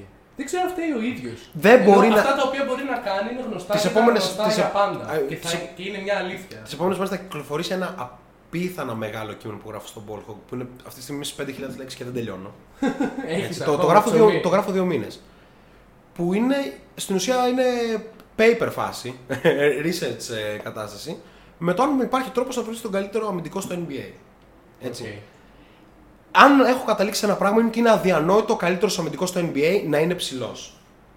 Για μένα είναι de facto 3-4 Μμμ. ο, ο καλύτερος αμυντικός στο NBA. Είναι παίκτης ο οποίος πρέπει να μαρκάρει παραπάνω από μία θέση και να προσαρμόζεται αυτός στην ομάδα του. Δηλαδή, αν η ομάδα θέλει να παίξει με αλλαγές, να παίξει με αλλαγές. Αν θέλει να παίξει drop, να παίξει drop. Αν θέλει να παίξει να μαρκάρει το 1 ή το 5, να μαρκάρει το 1 και το 5. Ο Μπεν Σίμον που ήταν χάλια στα μάτια με τους τέτοιο, μια χαρά ήταν στην άμυνα. Ναι, δεν το συζητάω Έτσι. καν. Και αν δεν υπήρχε και αυτός. Εντάξει, μπορεί ο, ο Rivers, δεν τα είπαμε κιόλας αυτά, να τον πέταξε κάτω από το under the bus, ας πούμε, αυτό το throw under the bus, σαν να μην είναι άνθρωπος ο Σίμον. Αλλά άμα δεν ήταν και ο Σίμον, ο Γιάννης θα βάζει 70 σε κάθε αγώνα. Έτσι όπως τον έπαιζαν άμυνα. Ναι. Έτσι. Ε, Τι σχόλια έχουμε; Έχουμε κάποιο σχόλιο; Λέει ο Ματζού, ε, έλειπε ο Tatum, αλλά δεν ξανατσακώνομαι τώρα για να σας πείσω. όχι, όχι, όχι. Συμφωνώ 100%. Προφανώς έλειπε ο Tatum. Τελικά καλά έκανε και έλειπε γιατί γλιτώσαμε 30 εκατομμύρια το μισά. ε, νομίζω βέβαια ότι Ότι αυτά, ε, αυτά τα λεφτά αν μπεις στην All NBA, νομίζω δεν έχουν τέτοιο. Δεν πιάνουν στο salary cap, αλλά δεν είμαι σίγουρος. δεν είμαι σίγουρος. Μάλλον είναι σε φάση bonus, ναι. Ναι, αλλά συμφωνούμε Ματζού με τον Dayton. Προφ... Ένα Όχι, σήμα- Ρε φίλε, sorry λίγο, γιατί είχαμε βγάλει All NBA πεντάδες στη μέση χρονιάς κλπ. Πώς ήταν να, να μην είναι ο, ο Tatum, ρε φίλε; Τύπου τι άλλο πρέπει να κάνεις; Δεν ξέρω. Ειδικά στη φετινή Βοστόνη που ήταν κακή ομάδα. Γενικά τώρα, ναι, ας πούμε. Που πρέπει να συζητήσουμε για τη Βοστόνη. Πω, παιδιά, αυτά Ο δεν- Jimmy Butler Ε, για το Θεό. δεν έχει καμία θέση δυστυχώς. Φίλε, έχει πείσει πάρα πολύ τα media για την αξία του. Είναι, είναι media, Και- είναι media και- icon. Είναι Ε, εντάξει, λίγο- φίλε, κάθε, έχει δώσει 27 συνεντεύξεις μέσα σε ένα χρόνο στη Rachel Nichols, ας πούμε. δηλαδή είναι σαν να βγαίνεις κάθε, το- κάθε πρωί στον Παπαδάκι. Χαίρομαι πολύ. Ε, και, και ειδικά το περσινό run των. α, που οφείλεται προφανώς σε ποιον, στον Jack Crowder, ξέρεις. Όχι, εντάξει. Ε, τέλος πάντων, δηλαδή, αν ήταν. και- α, αφού θέλεις δεν έχει καλά να βάλεις έναν από τους hit, βάλει τον Αντεμπάγιο. Ρε παιδί μου. Εντάξει. Ναι. Ερώτηση. Είναι δυνατόν και για να δούμε τι παίζουν τα markets ας πούμε στην αγορά, βασικά όχι απαραίτητα τα markets, γιατί και η Ατλάντα καλή αγορά είναι, αλλά το τι παίζει ρε φίλε αυτό το, το narrative, το μπασκετικό, το E ESPN ας πούμε, έτσι. Σκέψου τι έλεγαν πέρυσι για τον Tyler Herro και τι δεν λένε φέτος ας πούμε για τον Kevin Huerter. Δηλαδή, ο Tyler Herro είναι καλύτερος από τον uh, Huerter. Σε τι; Σε απολύτως Σε τίποτα ρε φίλε. Σε απολύτως τίποτα. Ενώ, τι, ό,τι θες να Είχαν φτάσει σε σημείο να Physical λένε skills. ότι δεν θα πάρουμε, το, Technical δεν θα skills, πάρουμε ό,τι το θες. Harden γιατί έχουμε τον Tyler Herro. Fuck. Ζ- Ζήστε με αυτό τώρα. Αφού η καλύτερη θέση του Γιάννη είναι το 5, γιατί ο καλύτερος αμυντικός να είναι 5-4. Τρία τεσσάρι. Ε, ναι, οκ, ο Γιάννης είναι one of a kind. Δεν είναι πεντάρι ούτε τεσσάρι, ας πούμε. Είναι έτσι all around. Οπότε δεν θα πει αυτό. Αλλά και πάλι. Νομίζω ότι. Εντάξει, και ο Γιάννης βέβαια παίζει στη συζήτηση. Ναι, ο Γιάννης είναι μια άλλη φάση, ρε παιδί μου. Δεν είναι το παραδοσιακό μοντέλο ψηλού, ούτως ή άλλως. Ναι. Έτσι. Οκ. Κάποιος άλλος; Ποιος άλλος; ο Τζα. Οκ, μπορώ να καταλάβω να μην είναι. Αν και σιγά σιγά θα πρέπει να κεφαλαιοποιεί αυτό που κάνει για τους Grizzlies. Ναι. Έτσι. Και του χρόνου, του χρόνου η Δύση θα είναι πραγματικά δυνατή. Δηλαδή, νομίζω ότι οι Lakers κάπως, προσωπική άποψη, πάνε στις ομάδες πιο κάτω, στις, στις ομάδες 7. Μην, Έξι, εφτά. μην μιλάς για τους Lakers που βλέπεις τώρα, γιατί Βασικά δεν ξέρουμε η προσωπική τι- μου εκτίμηση ναι, είναι ναι. ότι η μισή ομάδα θα φύγει. Ναι, ναι, ναι, δεν ξέρουμε και το roster βασικά. Ναι, Οπότε- ισχύει, ισχύει, ισχύει. Απλά θέλω να πω, ρε φίλε, ότι αντικειμενικά δυναμώνουν οι Grizzlies. Γιατί ο Τζα θα είναι ένα χρόνο μεγαλύτερος, ο JJJ θα παίζει κλπ. Ναι. Εντάξει, οι Warriors προφανώς δυναμώνουν πάρα πολύ. Ε, οι Nuggets θα έχουν πίσω τον Τζαμάλ Μάρι. Το Portland θα δούμε τι θα γίνει γιατί δεν σχολιάσαμε καθόλου τη φάση ότι υπάρχει σοβαρό ενδεχόμενο ο Lillard Και να εκεί φύγει. θα έχουμε διάφορα Ναι. σκηνικά. Οπότε δεν ξέρουμε, δηλαδή του χρόνου το Portland που είναι μια ομάδα που τώρα υπολογίζει ότι θα μπει στα playoff λόγω Lillard. Του χρόνου είναι μια ομάδα που θα κάνει tanking, ας πούμε, σαν την Oklahoma. Μπορεί. Και να έχεις Μπορεί. τρεις ομάδες δηλαδή. Ή ξέρεις, μπορεί οι Timberwolves να παίζουν οποιοδήποτε ρόλο. Όχι. Όχι. Όχι, δεν μπορεί. Ούτε το... Όχι. Αυτές οι ομάδες είναι καταδικασμένες. Όχι, Ναι, δεν μπορεί. Καλά picks. Έρχονται καλά picks ξανά. Τι καλά picks έρχονται. Παιδιά, λοιπόν, αφαιρέστε γιατί γνωριζόμαστε εδώ πολύ καλά ότι είμαι ο μεγαλύτερος φαν του Andrew Wiggins στον κόσμο κλπ. Οκ, ας το αφαιρέσουμε αυτό. Πώς αποτιμούμε εμείς αυτή την ανταλλαγή, Ότι οι Warriors έχουν τον, το Wiggins που είδαμε φέτος και το νούμερο 7 του draft που θα είναι ο Davion Mitchell, ξέρω εγώ, ε, championship point guard. Άρρωστο, άρρωστο. Έτσι. Και άλλοι έχουν. Άκου. τον D'Angelo Russell. Όχι κάποιον τύπου, κάποιον παίχτη. τον D'Angelo Russell. Φοβερό. Ο οποίος ερχόταν τον πάγκο πολύ ωραίος. Ναι. Απίστευτο που. Και τον ταιριάζουν κιόλας με τον Ρίκι Ρούμπιο. Ναι, δηλαδή ναι, αχρηστεύει ναι. και τον Ρούμπιο. Δεν ξέρω, πείτε κάτι στα σχόλια σας. ότι να μην είμαι μόνος με αυτό. Φίλε, αν είναι δυνατόν που ο Ράσελ ως πρωταγωνιστής στους Wolves είχε τους αριθμούς του Wiggins με χειρότερα, στα- με χειρότερα ποσοστά Ναι, ναι. στους Warriors που είναι τρίτος, ξέρω εγώ. Τέλος πάντων. Λοιπόν, με, με αφορμή αυτό και το. Ξεκινάμε για τον νούμερο draft. 7, πάμε για Ξεκινάμε το για τον draft. Λοιπόν, έχουμε πολύ μεγάλους κερδισμένους σε αυτή τη διαδικασία που είναι η Orlando Magic, οι Golden State Warriors και προφανώς οι πιο κερδισμένοι από όλους, οι Detroit Pistons. Έτσι. Να ξεκινήσουμε, η λοταρία ας πούμε έκανε το χατήρι στους Pistons και τους αλλάζει ό,τι δεν έκανε, ό,τι δεν έκανε τα front offices τους τόσα χρόνια, το έκανε η λοταρία για αυτούς. Για να δούμε λίγο τι λέει σοφάδα. Έχουν τον D'Angelo Russell και δεμένο τον κάτω όμως. Ε, να τους κάνουν. τι; Χάλια είναι αυτό σοφάδα. Να τους έχουν να παίζει Fortnite. άμα Τζάρελ Κα... Πάρα πολύ Τζάρελ σωστό. Κάλβερ. Ο Κάλβερ είναι άλλος ένας καλός παίχτη που διαλύεται σε αυτό το χυμαδιό με αποτέλεσμα πλέον στο κυνήγι νικών των Timberwolves. Στο να μην βγουν τελευταίοι, που ήταν ο στόχος τους, να κάνουν όπως κάθε χρόνο ένα σερί στα τελευταία μάτια για να το πάρουμε για του χρόνου. Έτσι. Ο Κάλβερ πλέον έφτασε να μην παίζει. Ντροπιαστικό. Πραγματικά. Απίστευτο. Θα πάει ακόμα στου αντικούπου στον Ολυμπιακό. Δεν ξέρω, μπορεί κάτι τέτοιο άκουσα. Ένα-ένα ο Μπενζεμά live στις οθόνες μας. Ωραίο, Ε, ωραίο.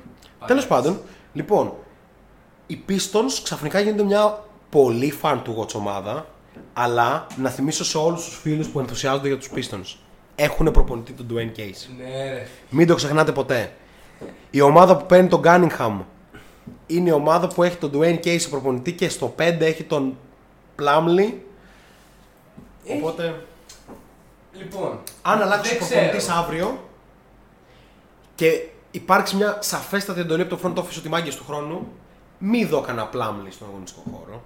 Πρέπει να πας Cunningham, Killian Hayes, ε, Sadiq Bey, πάρα πολύ καλός, Πολύ πάρα ωραίος. πολύ καλός, Πολύ ωραίος. Jeremy Grant και Isaiah Stewart. Να σου πω τι βλέπω σε αυτήν την ομάδα. Τρελό, Και- πέρα από τρελό potential. Και λόγω του Cunningham. και λόγω του ότι ο Cunningham, μιλάμε για τον Cunningham, έτσι, που, που από αυτά που έχω δει εγώ και με την προσωπική μου εκτίμηση, αλλά και από ό,τι βλέπουμε κλπ. Δεν είναι ρε παιδί μου τώρα πρω, νούμερο ένα στο, στο draft. Ναι. Είναι γενικά, είναι ο Cunningham. Είναι ο Κάνι. Ναι. Ε, βλέπω ότι αυτή η πεντάδα σε πέντε χρόνια μπορεί να διεκδικεί πρωτάθλημα. Γιατί ο Cunningham απλά κάνει τους πάντες καλύτερους. Γιατί ο Σαντίκ Μπέι από την πρώτη του χρονιά είναι ήδη από τα καλύτερα 3&D τριάρια και δεν θες κάτι άλλο από αυτόν. Θες να κάνει αυτό που έκανε φέτος για πάντα Ναι. σε όλη την καριέρα. Ο Αϊζάια Στιούαρτ δεν έχει ταβάνι το πόσο καλός μπορεί να Είναι γίνει φοβερό, με έναν, φίλε. με έναν παίχτη σαν τον Cunningham να Τον δημιουργεί διέλυε η αυτόν. παρουσία του Πλάμλι. Ναι. 2-1 ο Μπενζεμά live στι οθόνε μας. Απίστευτος Λ- Μπεντζεμά. λοιπόν. απίστευτος. Ε, Εντάξει, όχι δεν πλέον playoff, ούτε για αστείο. Ε, τουλάχιστον δεν μιλάμε για τον χρόνο.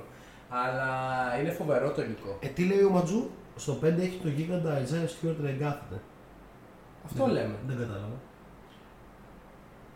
Ε, επειδή είπαμε για τον Πλάμλι. Ο Μα Πλάμλι ο θα Plumlee- παίζει γιατί μα ο πληρώνεται. Plumlee έπαιζε Αυτή τη βασικός στιγμή- φέτος. Αυτά τα- Ο Στου- Ο Στιούαρτ μπαίνει όταν ο Πλάμλι είναι τραυματίας και κάνει δύο μάτς με 18-18 Και μετά. και μετά παίζει 6 λεπτά. Ναι, ναι, ναι, ακριβώς. Ο Σοφάδα λέει μην μπει του Ben Playoff. Όχι φέτος, σε πέντε χρόνια αυτή η ομάδα είναι απίστευτη με την ανάπτυξή τους. Ε, και ο Κίλιαν Hayes είναι. ξέρεις, είναι, ο Κίλιαν Hayes παίζει τόσο όμορφο μπάσκετ που δεν μπορείς να τον απαρνηθείς. Αλλά δηλαδή είναι αμυντικάρα, εξαιρετικός δημιουργός και γενικά fan του watch παίκτης. Αλλά είναι τόσο κακός στο shoot. Που ξέρεις, λες, μήπως και αυτό δεν υπάρχει εκεί. Και αν δεν υπάρχει εκεί, θα υπάρχει θέμα. Δηλαδή απευθείας πάει για παίκτη στον πάγκο. Τέλος Ναι, πάντων, εντάξει. ε, και μην ξεχνάτε το ενδεχόμενο του χρόνου οι Pistons να βγουν τελευταία και να πάρουν και το ψηλό draft της επόμενης χρονιάς. Οπότε ξέρεις να πάνε και, σε άλλ, και, στα, και στα τέρατα του χρόνου. Δηλαδή είναι τα δύο συνεχόμενα draft αυτά. Να πας να πάρεις και ένα ημώνη Bates εκεί πέρα Παναγία. και να έχεις άλλη φάση. Λοιπόν, στο νούμερο 2 οι Rockets τι θα πάρουν; Έχουν στο roster τους έχουν τον Christian Wood που οκ. Οκ. Δεν συνειρεί, όπως δεν συνερίζει τον Jerami Grant, ότι ο Jerami Grant ας πούμε τον υπολογίζεις ότι θα είναι ο παίκτης που θα βοηθάει τον Cunningham ξέρεις, με τα ελεύθερα τρίποντά του, με την άμυνά του κλπ. Τώρα ας ξεχάσουμε τους 20 πόντους μέσω όρο του Jerami Grant του χρόνου. Ε, δεν θα τους ξεχάσουμε. Ε, Θεωρώ. δεν θα παίρνει 23 σουτ τον αγώνα που έπαιρνε μέχρι το, μέχρι το Μάρτιο. Θα φτιάξει, θα φτιάξει. ποιος, θα, ποιος θα το πίστευε; Θα παίρνει 15. Θα παίρνει 15. Ε, 15 άμα βάζει 18 πόντους. Θα είναι ένας 17 παίκτης πόντους. κοντά στο 50% γιατί είναι, είναι καλός Ναι, παίκτης. ναι, Ναι. ναι. Οκ, Και θα είναι πάει και στη γραμμή 17. των βολών σχετικά, γιατί 17, μπορεί να δεις- 17 points per game παίχτης θα είναι. Πιστεύω και θα είναι μια Σίγουρα. χαρά θα είναι αυτό, ναι. Ε, ναι, αλλά αναμένεται να, να παίρνει κάποιες μπάλες και ο Hayes του χρόνου. ρε φίλε. Θα ανέβει δηλαδή, ξέρω εγώ. Μωρέ, ναι, εντάξει. Ε, γράφει ο Σοφάδα, ο λευκός ψηλός από τον Γκονζάγκα είναι το 22 ή το 23.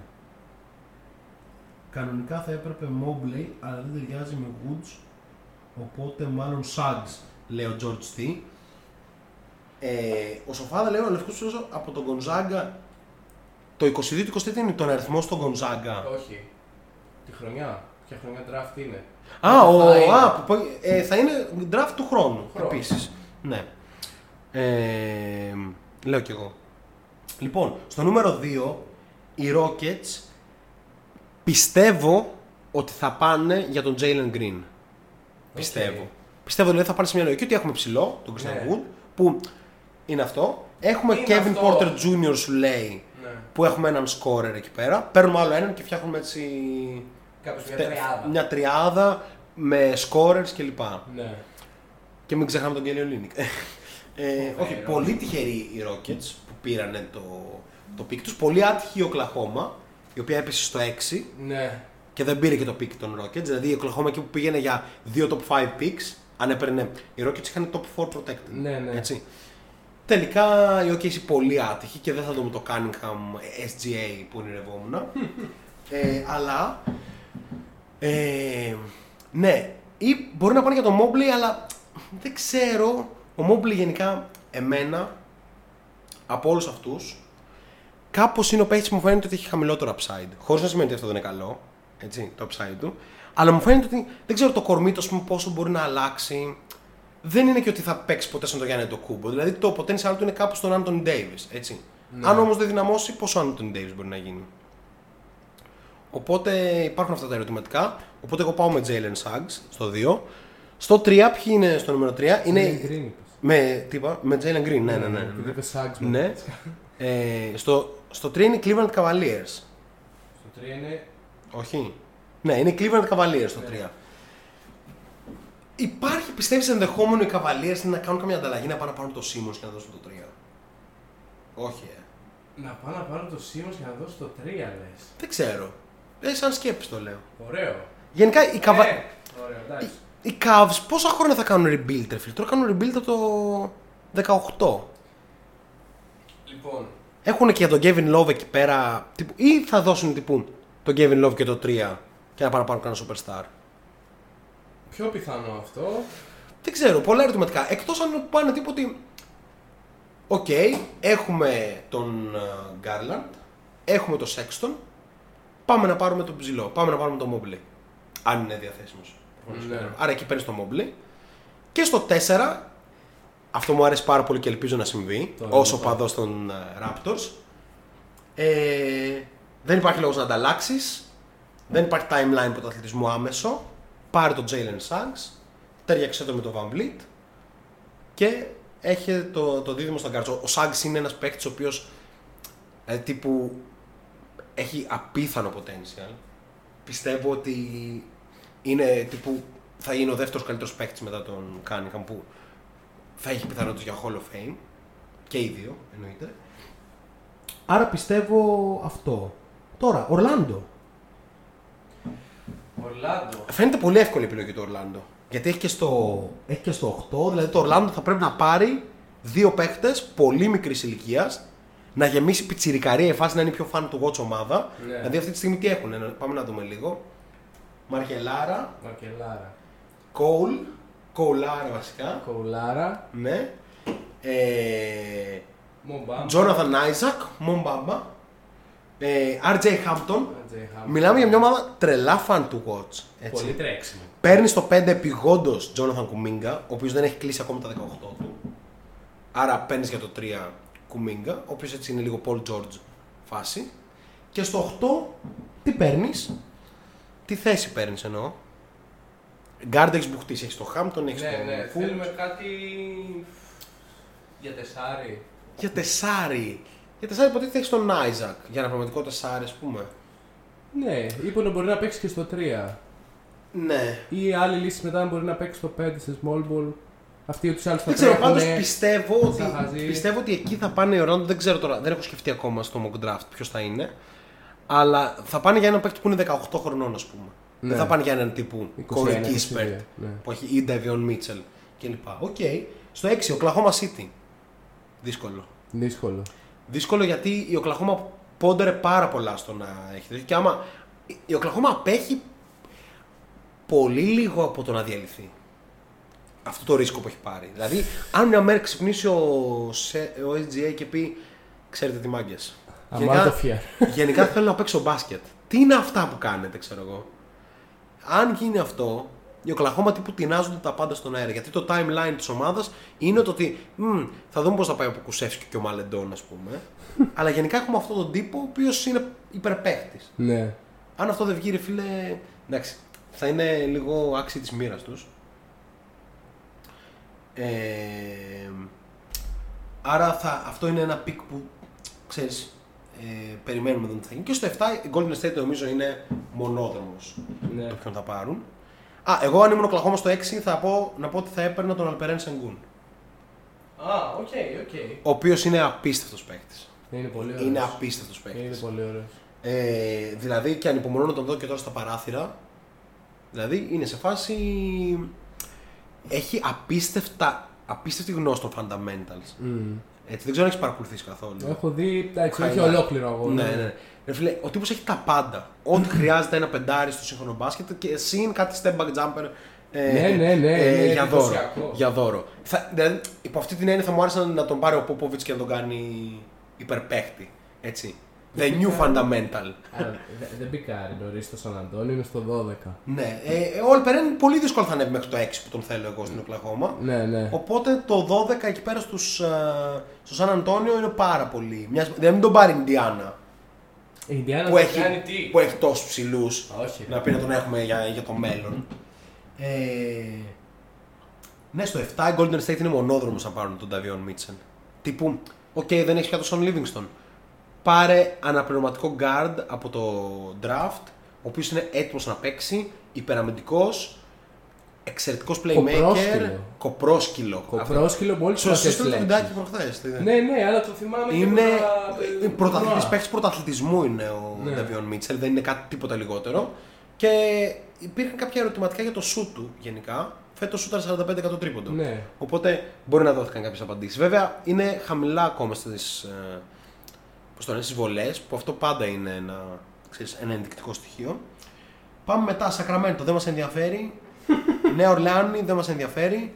Η Νέα Ορλεάνη ίσως κάνει κάποια κίνηση, ας πούμε. Εδώ ναι, είναι μια θέση που θα μπορούσε να κάνει κίνηση και λόγω ρόστερ, εγώ θεωρώ. Εννοώ να το πακετάρει. Να το πακετάρει και να το πακετάρει στείλει και το κάπου. στείλει που όμως ε, μην εκπλαγούμε να το στείλει σε κάποια σοβαρή ομάδα. Τύπου, ξέρεις, πες μου το πρόβλημά σου Dallas. Είναι ο Porzingis το πρόβλημά σου. Ωραία. Σου δίνω τον Josh Hart και το νούμερο 10. Θες να μου δώσεις τον Porzingis; Τι λες; Κάτι τέτοιο. Ή ας πούμε Νέα, Νέα Υόρκη. Θες sign and trade τον... ε, πώς το λένε; Το Lonzo μαζί με το 10 για να μου δώσεις... Δεν ξέρω εγώ. Τι. Τι να σου δώσει. Α, η Νέα Υόρκη δεν έχει να Δεν δώσει. έχει το να Randall δώσει. θα σου δώσει. Τέλος Ναι, πάντων. τι να το Ναι, κάνεις. καταλαβαίνεις το σκεπτικό μου πάντως. Ναι, ναι, ναι, όχι, πακετάρεται αυτό το pick. Ναι, δηλαδή δεν υπάρχει λόγος άλλα pick. Και ο Nickeil Alexander-Walker που πήραν πέρσι καλός είναι, γεμάτη ομάδα είναι, έχουν και τον Bledsoe. δεν ξέρω γιατί. Τέλος πάντων, είχαν και τον Stan Van Gundy, έφυγε ευτυχώς. Στο 11 η Σάρλοτ, ξέρω τον παίκτη που πρέπει να πάρει η Σάρλοτ για να. Για να δούμε το επόμενο επίπεδο, λες. Ναι, ε, είναι ο Kai Jones, ο οποίος είναι στο Texas και Έγραψε αν τον αυτό δει. με- Ναι, Νικόλα, χθες. λάθος, ναι, χθες, μπράβο. χθες. Ναι, ο τύπος είναι. Γράφει πάνω το ότι Α, με το LaMelo point guard θα είμαι all star.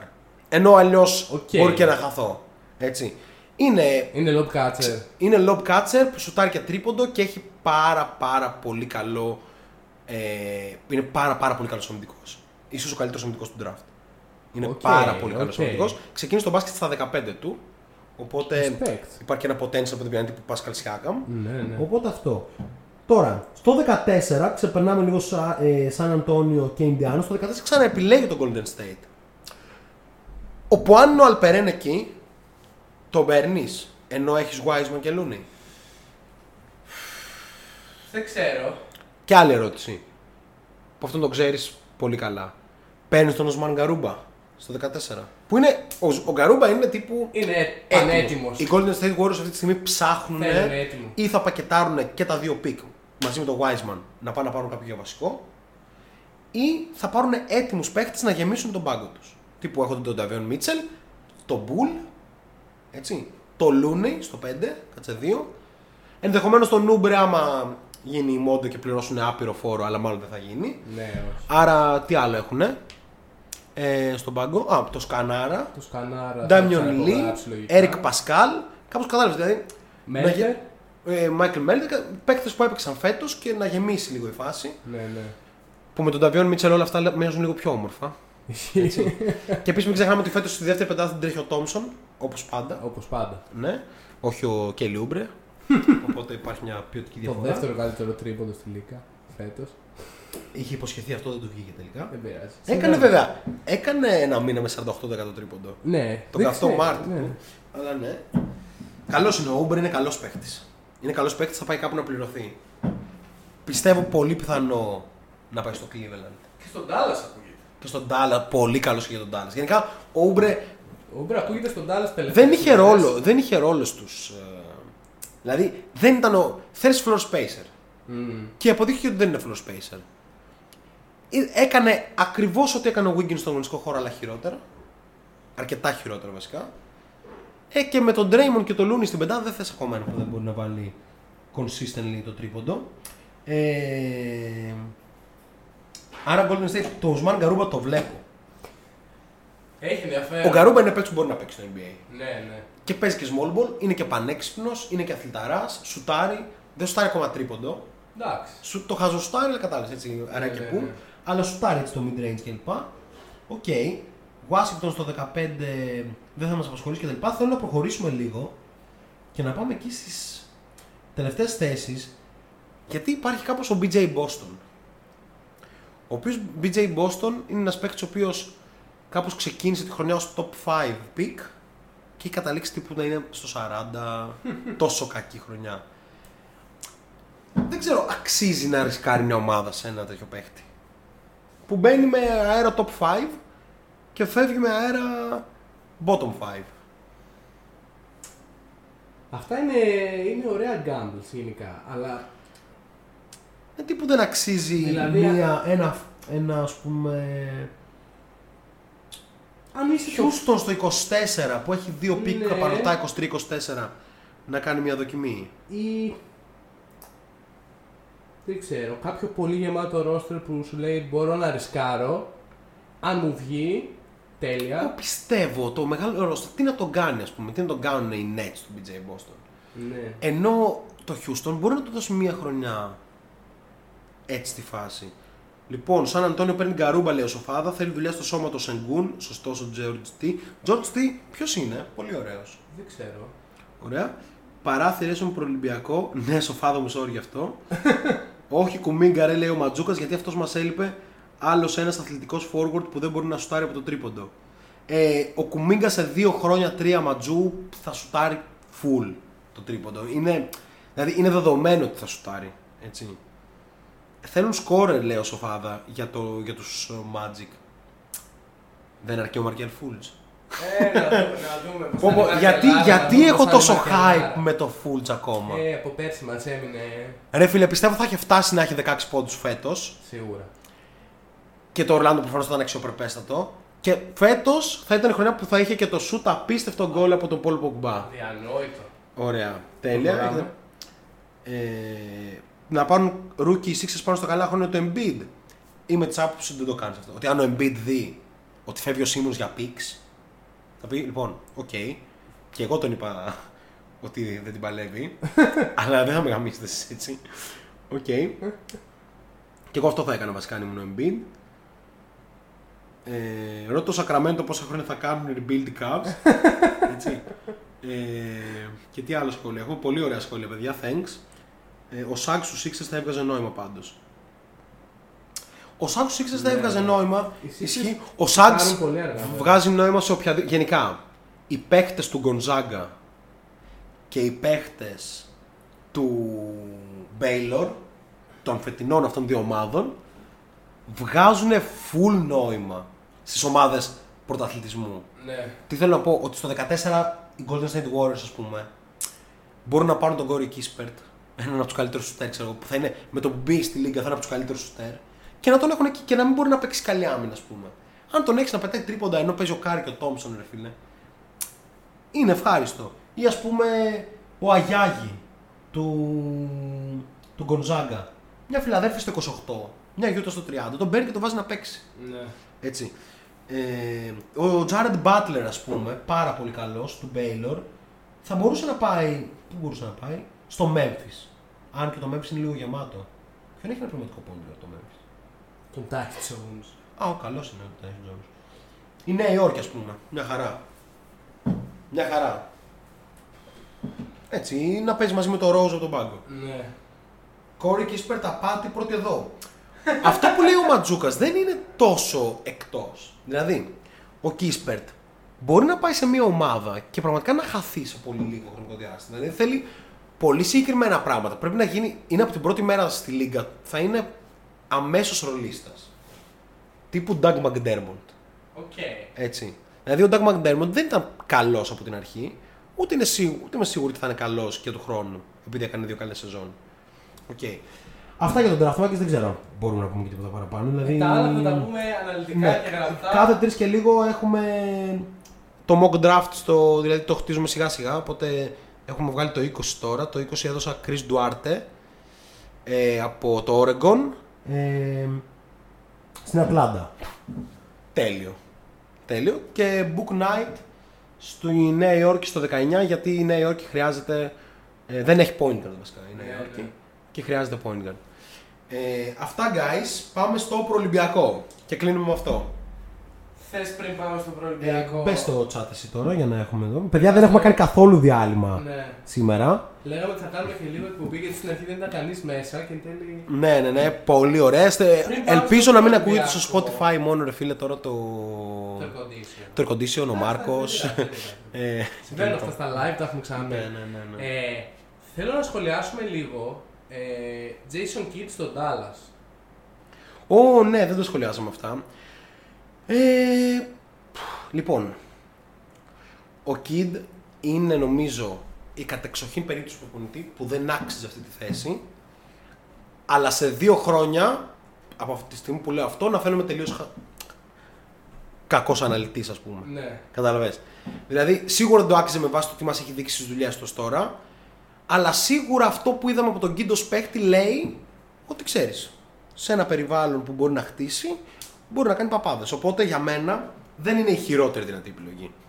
Α το πω έτσι. Α, είσαι αυτή της άποψη. Ε, για μένα είναι καλή. Αλλά κάπως είναι καλή μόνο για μια ομάδα σαν τον Dallas. Λοιπόν, μερικά facts για τον Kid. Υπερπαίκτη, έχει πάρει πρωτάθλημα σε αυτή την ομάδα. Ναι. Ε, έχει το connection με όλο το organization εκεί πέρα. Hall of Famer. Hall of Famer. Ναι. Έχει Ε, δύο περάσματα. Όχι απλά υπερπαίχτης. Χαρακτηριζόταν ως προπονητής μέσα στο γήπεδο Ναι. και όντως αυτό ήταν. Και εγώ, ας πούμε, στους Nets τότε που ήμουν μικρός και έβλεπα Kid, ε, ήθελα να πάρω φανέλα. Τελικά πήρα Carter. Εντάξει. Παίκτης, δεν έχει πολύ σημασία. ωραία. Ναι. Ε, ναι. Κάπως ε, έχει δύο περάσματα ε, από ομάδες μέχρι στιγμής. Με τα λάθη του. Ε, με τους Nets που ήταν μια ομάδα έτσι ψηλοδιαλυμένο σωματείος, Ναι, συνέβαλε ναι, και αυτός ναι. λίγο. Με τους Bucks που χρεώνεται την αλλαγή του Γιάννη το κούμπο. Έτσι, δηλαδή ο Kid ήταν ο παίκτης που τούτο την πάρει στα χέρια. Αυτό ο ακριβώς. προπονητής. Αλλά χρεώνεται και το ότι πήρε μια ομάδα που ήταν τρίτη σε defensive rating και την πήγε 28. Ναι. Δηλαδή, ναι, ισχύει. έτσι. Ε, ο Γιάννης έχει πει ότι ήταν, ε, έχει μεγάλη αγάπη στο Ναι, Jason Kidd. ναι, ναι, και ναι. γενικά ο Kid θυμίζεται για το player deve- development που παίζει Ναι, ναι, ναι. στις δύο ομάδες που ήταν τέλος πάντων και το πόσο ας πούμε Ναι, δίνει... τώρα στους Lakers νομίζω είχε το ρόλο του τύπου overall assistant coach. Ναι. Δηλαδή δεν ήταν, ε, Δεν ήταν defensive specific. coordinator Ναι, ναι, ναι, ή ναι. offensive coordinator. Ήταν λίγο all around, λίγο προσωπικότητα, λίγο αυτό. Ναι. Θα κρυθεί λίγο, δεν... ε, Θεωρώ ότι είναι. Αν έπρεπε να βάλω έναν άνθρωπο να προπονεί τον Λούκα μια ζωή, ναι, θα θα ήταν. βάζα τον Jason Kidd. Ναι. Κάπως. Ε, ε, νομίζω ότι. Κάπως ξεχνάμε και ότι ο, ο Λούκα είναι 21 σε μια ομάδα που εν τέλει λόγω. του- Ναι, ο Ματζόκας διαφωνεί λίγο μαζί σου. Οκ. Λέγοντας ότι προφανώς ο Κίντ δεν είχε χειρότερη επιλογή, θα μπορούσε να έχουν προσλάβει τον Αλέφαντο, τον Σούλη Παπαδόπουλο ή τον Πίνι Γκέρσον Ωραίο, και ωραίο. διάφορα άλλα σε αυτό το ύφος που δεν θα διαβάζουμε για χα... χάρη ευκολίας, ας πούμε. ε, Όχι, Εγώ αυτό που θεωρώ απλά είναι ότι ο Kidd είναι πιθανώς να είναι ο προπονητής ο οποίος θα, θα κάνει τον Λούκα να πάει στο επόμενο επίπεδο. Οκ, ναι, βέβαια υπάρχει ένας Πορζίνγκης που του δίνει 130 εκατομμύρια και θα Αυτό πρέπει είναι πρόβλημα. να, να βρεις έναν Άμα τρόπο το να το βρεις στο χρησιμοποιήσεις. πακέτο, Ναι, οι, οι Dallas πάνε σε νέα εποχή βασικά. Δεν ξέρουμε τι θα παίζουν του χρόνου. Ναι. Δεν ξέρουμε αν ο Λούκα θα πάει σε ένα πιο ε, all around, όχι σε ένα πιο floor general style, τύπου να κάνω τους άλλους καλύτερους, να μην κάνω τις γωνίες κλπ. Ή αν θα πάει, πάμε το usage στο 60, να δούμε Ω. μέχρι πόσο βγαίνει. δεν νο- αν πάει εκεί θα, θα, θα πω ότι ήμουν λάθος. Δεν, δεν, δεν, δεν γίνεται να πάει το usage στο 60, δεν βγαίνει. Ναι. Ε, οκ. Σ- Τώρα για τις άλλες θα κάνουμε και μαζεμένα podcast για τα προπονητικά ζητήματα. Δηλαδή και για το τι παίζεις με το Portland και τον Chauncey Billups. Και πώς προέκυψε η κόντρα του Billups με τον Lillard. Δεν έχω καταλάβει. Αν έχω καταλάβει κιόλας καλά γιατί δεν το έψαξα πάρα πολύ. Λοιπόν, κλείνουμε με το προολυμπιακό γιατί είμαστε και λίγο πτώματα μάγκες από το πρωί δουλειά και λίγο ύπνο λόγω playoff. Δεν παλεύεται βασικά με κομμάτια. Σύμφωνα, το κόψει αυτό. Λοιπόν, ε, προολυμπιακό υπάρχει κανένας. Υπάρχει 0,1% πιθανότητα να προκριθεί η εθνική; Ε, δεν νομίζω. Εντάξει, με το ρόστερ που έχουμε είναι χαμηλά τα expectations. Εγώ πιστεύω ότι είναι η Ε, τέταρτη καλύτερη ομάδα του τουρνουά. ρε φίλε. Του τουρνουά. Του τουρνουά στην, ε, στον Καναδά. Α, Δηλαδή είναι ο Καναδάς με το ρόστερ που ανακοίνωσε. Που εντάξει, Ναι. οκ. Είναι η Τουρκία που, είναι, που έχει πεντάδα. Βασικά έφυγε ο Λάρκιν α, ε, επειδή έχει πρόβλημα στη μέση. Αλλά έχει Οσμάν, ε, Κορκμάζ, Αλπερέν και Σανλί που είναι οκ, μια γεμάτη πεντάδα. Ε, και Ιλιάσοβα. και γεια σου. Και Ιλιάσοβα. Ε, Ο, ο Σοφάδα λέει αν είναι η απουσία του Ολίνικο λόγο που θα περάσει η εθνική. Όχι. Δεν. Ο Καναδάς κατεβαίνει χωρίς Κέλι Ολίνικ, Χωρίς χωρίς Σάι. Τρίσταν Τόμσον, χωρίς SGA, χωρίς Τζαμάλ και, και κάποιους και χωρίς Κεμ Μπίρτ. Γενικά κατεβαίνει χωρίς πολύ σοβαρούς παίχτε. Αλλά και πάλι η πεντάδα του είναι Νικέιλ Αλεξάνδρ Walker ή Κόρι Τζόσεφ, RJ Barrett, Wiggins, Dort και Νίκελ Αλεξάνδρ Βόκερ. ε, Dwight Dwight Powell, ε, ε, Anthony Anthony Bennett. Θα δούμε τώρα, παιδιά, να δείτε λίγο τον Bennett από κοντά. Γιατί. Έχω ξεχάσει. όχι, θα, θα δείτε αν είναι καλός ο Bennett ή όχι. Αν το θέλετε στην ομάδα σας στην Ευρωλίγκα. Τέλος πάντων. Το ότι ο Ολυμπιακός δεν έχει κάνει μια τέτοια κίνηση για ένα παίκτη που Εδώ πριν δεν δύο κάνει χρόνια. για τον Γκραντ που τον έβλεπε Εδώ όλη δεν τη κάνουν- σεζόν μέσα στο σπίτι του. Εδώ δεν κάνουν για το Σαμπάζ Νέιπιερ, ρε φίλε, που είναι ελεύθερος. Και θα πάει, Απίστευτο. θα πάει να κλείσει και αυτός μαζί με τον Bennett στο Πουέρτο Ρίκο. Στην ομάδα του JJ Μπαρέα. Πάνε εκεί να κάνουν διακοπές. Ο τα Σαμπάζ παιδιά. Νέιπιερ στην Ευρωλίγκα είναι αμέσως ο καλύτερος γκάρντ. Αμέσως πατάει στο γήπεδο και είναι ο καλύτερος γκάρντ. Αν είναι δυνατόν. λοιπόν, χωρίς αντι-routers. Σοφάδα, πού το θυμήθηκε καν. Ο Τζέσον Κίνη θα συλλάβει το τρομερό σχέδιο να βάλει τον Λούκα να παίζει center. Δεν υπάρχει εμπιστοσύνη. George τι γράφει; Δεδομένου ότι ο Vogel defensive minded, Lion Holmes defensive minded, φοβάμαι ότι ο Κίνη είχε αναλάβει την επίθεση και τα δείγματα δεν με γεμίζουν. Εντάξει. Εντάξει, πέρυσι δεν ήταν άσχημα τα δείγματα της επίθεσης των Lakers. Όχι. Δεν ήταν και όμορφα. Ε, αλλά εντάξει, όταν έχει και τον LeBron, ρε Επίθεση φίλε, των δεν μπορούσε να Lakers. κάνεις και πολλά πράγματα. Δηλαδή έχεις τον LeBron James. Αυτός είναι η επίθεση των Lakers. Ναι. Οκ. Οκ.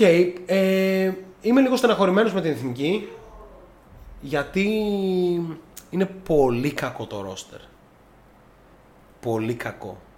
Και δεν σου δίνει τη δυνατότητα ξέρεις, να, να το δεις και λίγο έτσι χαρούμενα. Δηλαδή από τον Καναδά μπορείς να φας 50 πόντους διαφορά.